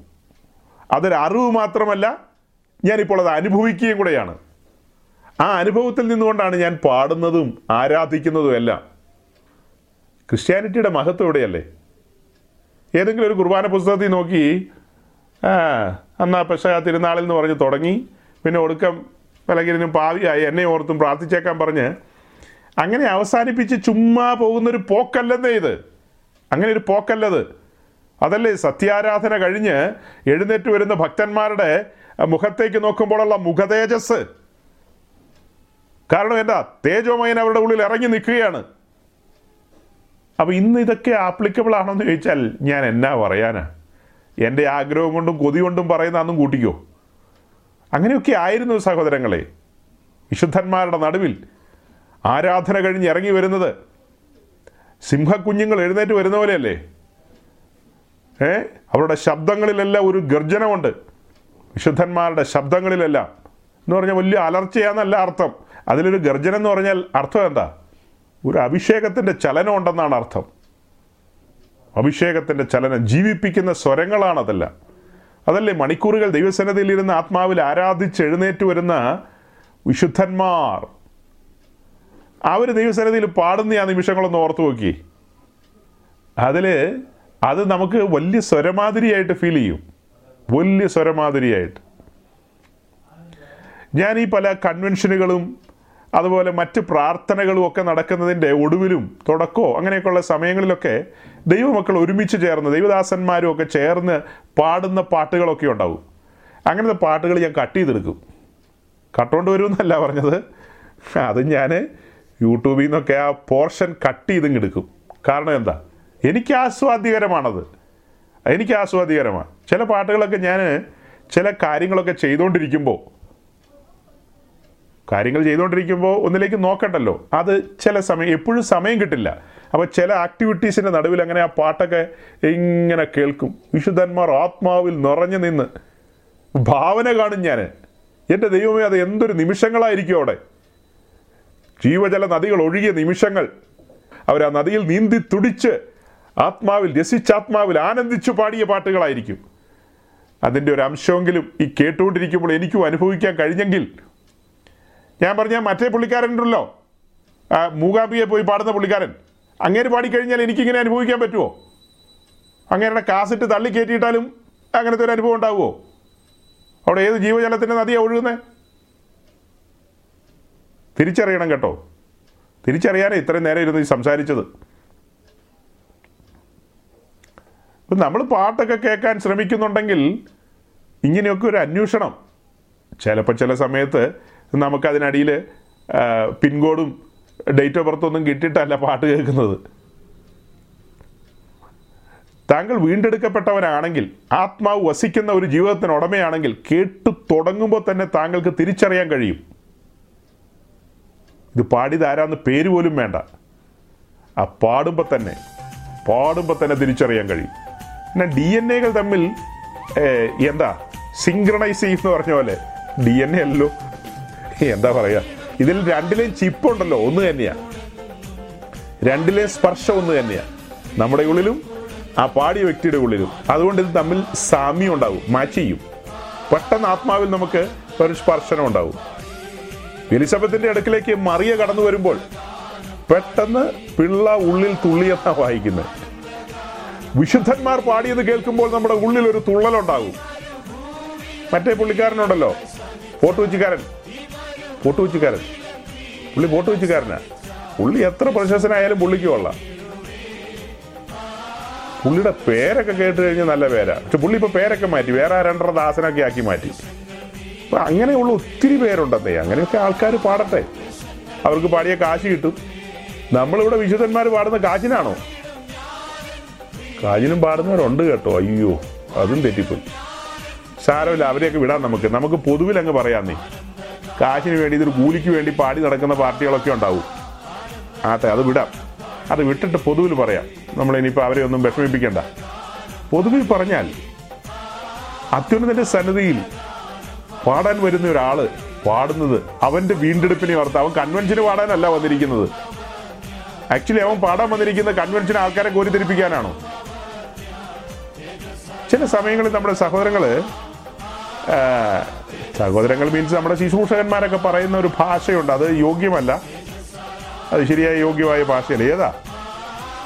അതായത് ഇന്നയാൾ ഇപ്പോൾ നമുക്ക് വേണ്ടി ഒരു പാട്ട് പാടുന്നു. ഏ? ആ പാട്ട് പാടാൻ നമുക്ക് വേണ്ടിയിട്ടാണോ?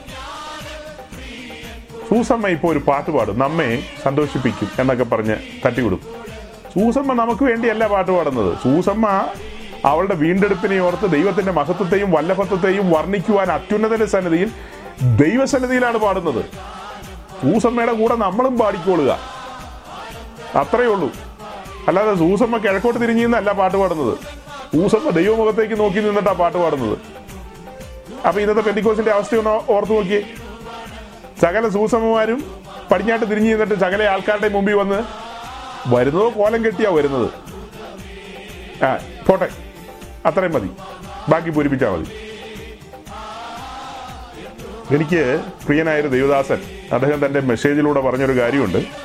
അമേരിക്കയിലെ ഒരു സ്റ്റേറ്റിൽ താൻ ഒരിക്കൽ ഒരു മീറ്റിങ്ങിന് കടന്നുപോയി. അവിടെ ഒരു വലിയ ഇംഗ്ലീഷ് ചർച്ച ഇംഗ്ലീഷുകാരുടെ ചർച്ച വെള്ളക്കാരുടെ ചർച്ച സായിപ്പന്മാരുടെ ചർച്ച്. ആ ചർച്ചിൽ പ്രസംഗിക്കാൻ ചെല്ലുമ്പോൾ ഇരുന്നൂറ് പേരുള്ള കൊയറാണ് അവിടെ ഉള്ളത്. ഇരുന്നൂറ് പേരുള്ള കൊയർ. ഇരുന്നൂറ് പേർക്ക് ഒരേ ഡ്രസ്സാണ്. ഡ്രസ് കോഡൊക്കെ ഉണ്ട് കൊയറിന്. അവർ എല്ലാം മോഡേൺ മാത്രമല്ല പോസ്റ്റ് മോഡേൺ ഇറയിൽ ജീവിക്കുന്ന പോലെയാണ് ആൾക്കാർ വന്നിരിക്കുന്നത്. അപ്പോൾ അങ്ങനെ ആ, സകല നിലയിലും അവർ തങ്ങളെ തന്നെ പ്രദർശിപ്പിക്കുന്ന രീതിയിൽ മറ്റുള്ളവർ തങ്ങളെ ശ്രദ്ധിക്കാൻ പാകത്തിന് അട്രാക്ട് ചെയ്യാൻ പാകത്തിന് വേഷവിധാനങ്ങളിലൂടെയും രീതികളിലൂടെയൊക്കെയാണ് അവർ വന്ന് നിൽക്കുന്നത്. ദൈവത്തിന് മഹത്വം കൊടുക്കുക എന്നുള്ളതല്ല ഉദ്ദേശം. പകരം സകലരും തങ്ങളിലേക്ക് ആകർഷിക്കപ്പെടുകയോ തങ്ങളെ ഒന്ന് ശ്രദ്ധിക്കണം എന്നുള്ള നിലയിലാണ് ഈ വരുന്നത്. ആട്ടെ ഇവരെല്ലാം ഇങ്ങനെ പാടാൻ ആരംഭിച്ചു. ഇവരെല്ലാം ഇങ്ങനെ പാടാൻ ആരംഭിച്ച് പാട്ട് ഒക്കെ കഴിഞ്ഞപ്പോൾ ആ ദേവദാസൻ ആരാധനയെക്കുറിച്ച്. അതായി ഞാൻ പറഞ്ഞു വരുന്നത്. ചില സമയത്ത് ദൈവത്തിന്റെ ആത്മാവ് ഒരു മെസ്സേജുമായിട്ട് പോയത് അദ്ദേഹം. മെസ്സേജ് പറയാതെ ആരാധനയെക്കുറിച്ച് പറയേണ്ടി വന്നു. ആരാധനയും അതിന്റെ ആഴങ്ങളും. ഈ പറഞ്ഞ വിഷയങ്ങളെല്ലാം പറഞ്ഞ് അവരെ ധരിപ്പിച്ചു കഴിഞ്ഞപ്പോൾ ഈ കൊയറിലുണ്ടായിരുന്ന എല്ലാവരും പാസ്റ്റർ സഹിതം അവിടെ മുട്ടുകുത്തി എന്നാണ് അദ്ദേഹം പറയുന്നത്. സകലരും അവിടെ മുട്ടുകുത്തി മുഴങ്കാൽ മടക്കി. എന്നിട്ട് അവർ ചോദിച്ചൊരു ചോദ്യമുണ്ട്. ഞങ്ങൾ അത്യുന്നതനായ ദൈവത്തിന്റെ സന്നിധിയിൽ പാടുവാൻ യോഗ്യരോ എന്ന്. ദൈവദാസിനെ ഞങ്ങൾ ഈ ദൈവത്തിന്റെ മുമ്പിൽ ഈ ദൈവത്തിന്റെ എന്ന് പറയുമ്പോൾ ആ ദൈവത്തെക്കുറിച്ച് വലിയ ബോധമില്ലാതെ ഈ നീ തട്ടിവിട്ടോണ്ടിരിക്കുന്നത്. ആ ദൈവത്തെക്കുറിച്ചുള്ള ബോധ്യമുണ്ടെങ്കിൽ ആ ബോധ്യമുണ്ടെങ്കിൽ ഭയത്തോടും വിറയലോടും തികഞ്ഞ ദൈവസ്നേഹത്തോടും. ദൈവസന്നിധിയിൽ അടുത്തു വരുന്നത്. നമുക്ക് ദൈവത്തെ സ്നേഹിക്കാൻ കഴിയുമ്പോഴാണ് ഒരു സമർപ്പണത്തിലേക്ക് വരാൻ കഴിയുന്നത്. ആ സമർപ്പണത്തിൽ എന്താ മറിഞ്ഞിരിക്കുന്നത്? എന്റെ ഇഷ്ടമല്ല. നിന്റെ ഇഷ്ടം മതി. അങ്ങനെ തന്നെ ഒരു പാട്ടുണ്ടല്ലോ നമുക്ക്. എന്റെ ഹിതമല്ല നിന്റെ ഹിതം മതി എന്നും പറഞ്ഞ്. നിന്റെ ഹിതം പോലെ നടത്തണമേ എന്നൊക്കെ. ആ പാട്ട് പാടാൻ വരുമ്പോൾ പോലും നാം നമ്മുടെ ഹിതത്തിലാണ് വരുന്നത്. ദൈവം വെച്ച സ്റ്റാൻഡേർഡുകളുണ്ട്. ചില കീഴ്വഴക്കങ്ങളുണ്ട്. ദൈവസന്നതിയിൽ മാന്യമായി കടന്നു വരിക. അവന്റെ ജീവിതം ക്രമീകരിക്കപ്പെട്ടതായിരിക്കണം. സാക്ഷ്യമുള്ള ജീവിതത്തിന് ഉടമയായിരിക്കണം പഴയ നിയമത്തിലെ ശുശ്രൂഷയോടുള്ള ബന്ധത്തിൽ പുരോഹിതൻ ദൈവസന്നിധി കടന്നു വന്ന് യാഗം അർപ്പിക്കണമെങ്കിൽ അവന്റെ വസ്ത്രം വൈറ്റ് ലിനൻ കൊണ്ടുള്ള വസ്ത്രമായിരിക്കണം. പുരോഹിതന്റെ ഡ്രസ് കോഡ് നമ്മൾ വായിച്ചിട്ടുണ്ടല്ലോ. വെളുത്ത പഞ്ഞിനൂൽ കൊണ്ടുള്ള വസ്ത്രം അവന്റെ ഇന്നർ ഗാർമെൻസും ഔട്ടർ ഗാർമെൻസും എന്ന് പറഞ്ഞാൽ പുറമേയുള്ളതും അകമേയുള്ളതും യാതൊരു കറയോ ചുളുക്കമോ കളങ്കങ്ങളോ ഒന്നും ഇല്ലാത്ത നിലയിൽ ശുഭ്രവസ്ത്രധാരിയായിട്ടാണ് യാഗാർപ്പണത്തിന് കടന്നു വരേണ്ടത് പുരോഹിതൻ. പുതിയ നിയമത്തിലേക്ക് വരുമ്പോഴോ? അതെന്താ കാണിക്കുന്നത്? ഇന്നർ ഗാർമെന്റ്സ് ഔട്ടർ ഗാർമെന്റ്സ് അകമേ ഉള്ളതുമായ വസ്ത്രം? നമ്മുടെ സാക്ഷി ജീവിതത്തെയാണ് കാണിക്കുന്നത്. സാക്ഷി ജീവിതത്തെ. നമ്മുടെ ജീവിതത്തെ രഹസ്യ ജീവിതത്തെ പരസ്യ ജീവിതത്തെ ദൈവസ്ഥലത്തിൽ കുറ്റമറ്റതായിരിക്കണം. അല്ല അപ്പം നമ്മൾ മനുഷ്യരല്ലേ ബലഹീനരല്ലേ?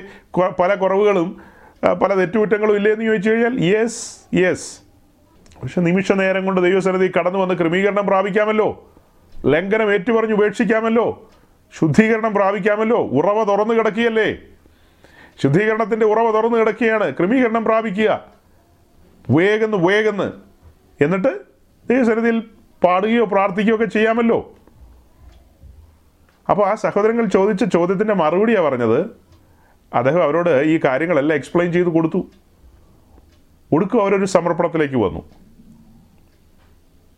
പിന്നീട് അവരുടെ ജീവിതത്തിൽ വലിയ മാറ്റം വന്നു. ഇതൊന്നും ആരും പറഞ്ഞു കൊടുക്കാത്തതുകൊണ്ട് ആണുങ്ങളും പെണ്ണുങ്ങളും തോന്നിയ പോലെ നിന്ന് പാട്ടും കൂത്തുമായിട്ട് പോവുകയാണ്. അങ്ങനെയല്ല ദൈവസന്നിധി കടന്നു വരുമ്പോൾ സാക്ഷി ജീവിതം ഉള്ളവരായിരിക്കണം. അങ്ങനെ ഇല്ലെങ്കിലോ? ഇല്ലെങ്കിൽ എന്തിനാന്നേ പാടാൻ വരുന്നത്? അല്ല മൂലയിലും പോയി ഇരിക്കേ. വചനം കേൾക്ക് എന്നിട്ട് ക്രമീകരണം പ്രാപിക്കേ. ദൈവസന്നിധി കടന്നു വന്ന അങ്ങനത്തെ ശുശ്രൂഷകളൊക്കെ കൈകാര്യം ചെയ്യണമെങ്കിൽ ജീവിതം സൂക്ഷിക്കണം. ജീവിതം സൂക്ഷിക്കണം. കുറവുകൾ വരില്ലെന്ന് ചോദിച്ചാൽ പിന്നെയും ഞാൻ എടുത്തു പറയുകയാണ് മനുഷ്യനാണ് ബലഹീനതകൾ ഉണ്ടാകാം. ക്രമീകരണം പ്രാപിക്കുക ശുദ്ധീകരണം പ്രാപിക്കുക.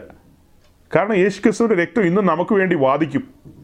ശുദ്ധീകരണത്തിനായി നമുക്ക് വേണ്ടി ഒരു ഉറവ തുറന്നെന്ന് പറഞ്ഞല്ലോ. ആ രക്തം നമ്മെ ശുദ്ധീകരിക്കും. അങ്ങനെ വളരെ സിസ്റ്റമാറ്റിക്കായിട്ട് പല കാര്യങ്ങളും നമുക്ക് പറയാനുണ്ട്. അത്യുന്നതനായ ദൈവത്തിന്റെ സന്നിധിയിൽ വരുവാൻ പാടുവാൻ പ്രാർത്ഥിപ്പാൻ ആരാധന അർപ്പിക്കുവാനൊക്കെ എത്രയോ ഗൗരവതരമായ കാര്യങ്ങളാണ് മുൻപിലുള്ളത്.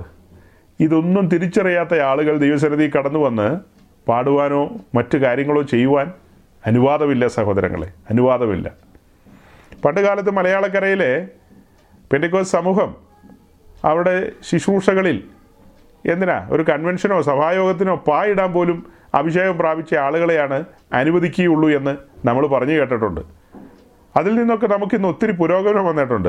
അങ്ങനത്തെ കാര്യങ്ങളിലൊന്നും നമ്മളിന്ന് ഒരു ഊന്നലും കൊടുക്കുന്നില്ല. നമ്മുടെ ആളുകൾ അങ്ങനെ ആത്മസ്നാനം പ്രാപിക്കുക എന്ന കാര്യത്തിൽ തീവ്രമായി ആഗ്രഹിക്കുന്നവരുമുണ്ട്. അത്ര വലിയ ആഗ്രഹമില്ലാത്തവരുമുണ്ട്. അല്ലാത്തവരും ജീവിക്കുന്നില്ല എന്ന് ചിന്തിക്കുന്നവരുണ്ട്. പക്ഷേ ഇതിന്റെ മഹിമകളും ഇതിന്റെ ആഴവും ഒക്കെ മനസ്സിലാക്കുമ്പോൾ അതിനൊരു വാഞ്ചയുള്ളിലുള്ളവർ ഭാഗ്യവാന്മാർ. ഞാൻ പറഞ്ഞല്ലോ ഞാൻ ആ വാഞ്ചയിൽ ദൈവസന്നിധിയിൽ കാത്തിരുന്നിട്ടുള്ളയാളാണ്. അങ്ങനെ ദൈവസാന്നിധ്യം ആദ്യമായി അനുഭവിച്ച ആ നിമിഷങ്ങൾ അതിന്നും ഉറപ്പിക്കുകയും ധൈര്യപ്പെടുത്തുകയും ചെയ്യുകയാണ് എന്റെ ദൈവം ജീവിക്കുന്ന ദൈവമാണ്. അബ്രഹാമിന്റെ ഇസഹാക്കിന്റെ യാക്കോബിന്റെ ദൈവം ജീവനുള്ള ദൈവമാണ്. ആത്മസ്വരൂപിയായ ദൈവം എന്റെ ആത്മാവിൽ തന്റെ സാന്നിധ്യം കൊണ്ട് എന്നെ ഉറപ്പിക്കുകയാണ് എന്നെ ഉറപ്പിക്കുകയാണ്. അങ്ങനെ ഓരോ വ്യക്തി ജീവിതങ്ങളും ദൈവസന്നിധിയിൽ കാത്തിരുന്ന ദൈവസാന്നിധ്യം അനുഭവിച്ച ആ സ്പർശനം അനുഭവിച്ച് ധൈര്യപ്പെട്ട് ഉറപ്പിക്കപ്പെട്ട് മുൻപോട്ട് പോയി കഴിഞ്ഞാൽ പിന്നെ ഒരു പിന്മാറ്റത്തിന്റെ വിഷയമൊന്നും ഉദിക്കുന്നില്ല. ഒരു നിരാശയുടെ വിഷയം ഉദിക്കുന്നില്ല.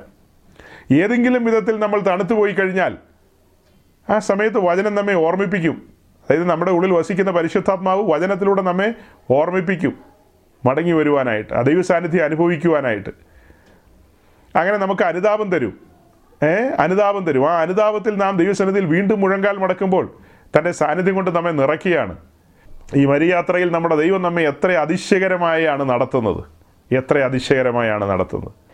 ഇങ്ങനെ ഈ മരിയാത്രയിൽ അതിശയകരമായി നടത്തുമ്പോൾ തന്നെ തന്റെ ചട്ടങ്ങളും വിധികളും പ്രമാണങ്ങളും നമുക്ക് നൽകിയിട്ടുണ്ട്. ഇസ്രായേൽ ചെങ്കടൽ കടന്ന് മരുഭൂമിയിലേക്ക് വരുമ്പോൾ മാറായിൽ ദൈവം അവരോട് പറയുന്നുണ്ട് എന്റെ ചട്ടങ്ങളും വിധികളും നിങ്ങൾ പ്രമാണിക്കണം. ഞാൻ നിങ്ങളെ സൗഖ്യമാക്കുന്ന യഹോവയാണ്. ഞാൻ നിങ്ങളോട് കൂടെ ഇരിക്കുന്ന ദൈവമാണ്. പകൽ മേഘസ്തംഭത്തിലും രാത്രി അഗ്നിസ്തംഭത്തിലും. അങ്ങനെയെങ്കിൽ പുതിയ നിയമത്തിലേക്ക് വരുമ്പോൾ നമുക്ക് തന്നിട്ടുള്ള ചട്ടങ്ങളും പ്രമാണങ്ങളും മനസ്സിലാക്കിക്കൊണ്ട് ഈ വിശുദ്ധ ലിഖിതത്തിൽ നിന്ന് തന്റെ ദാസന്മാരിലൂടെ നമുക്ക് ദൈവസന്നിധിയിൽ കടന്നു വരേണ്ടതിന്റെയും ആരാധനയുടെയും സ്തുതിഗീതങ്ങൾ ആലപിക്കേണ്ടതിന്റെയും ഒക്കെ കാര്യങ്ങളുടെ ആഴങ്ങളാണ് ഇപ്പോൾ വെളിപ്പെടുത്തി തന്നത്. ഇത് ചട്ടങ്ങളും പ്രമാണങ്ങളുമായിട്ട് നിങ്ങളുടെ ഉള്ളിൽ സൂക്ഷിക്കണം. എന്നിട്ട് ആ ക്രമത്തിൽ മുൻപോട്ട് പോകാൻ പരിശ്രമിച്ചാൽ ജീവിതത്തിൽ നമുക്ക് ദുഃഖത്തിന് കാരണമുണ്ടാകില്ല. ദൈവ സാന്നിധ്യം അനുഭവിക്കാൻ കഴിയും. ദൈവ സാന്നിധ്യം അനുഭവിച്ചുകൊണ്ട് ധൈര്യപ്പെട്ട് പ്രത്യാശയിൽ നിറഞ്ഞ് സ്ഥിരതയാർന്ന ഒരു ക്രിസ്തീയ ജീവിതം നയിക്കുവാൻ നമ്മെ ഓരോരുത്തരെയും ദൈവം സഹായിക്കും. ഞാൻ വാക്കുകൾ ഇവിടെ ചുരുക്കുകയാണ്.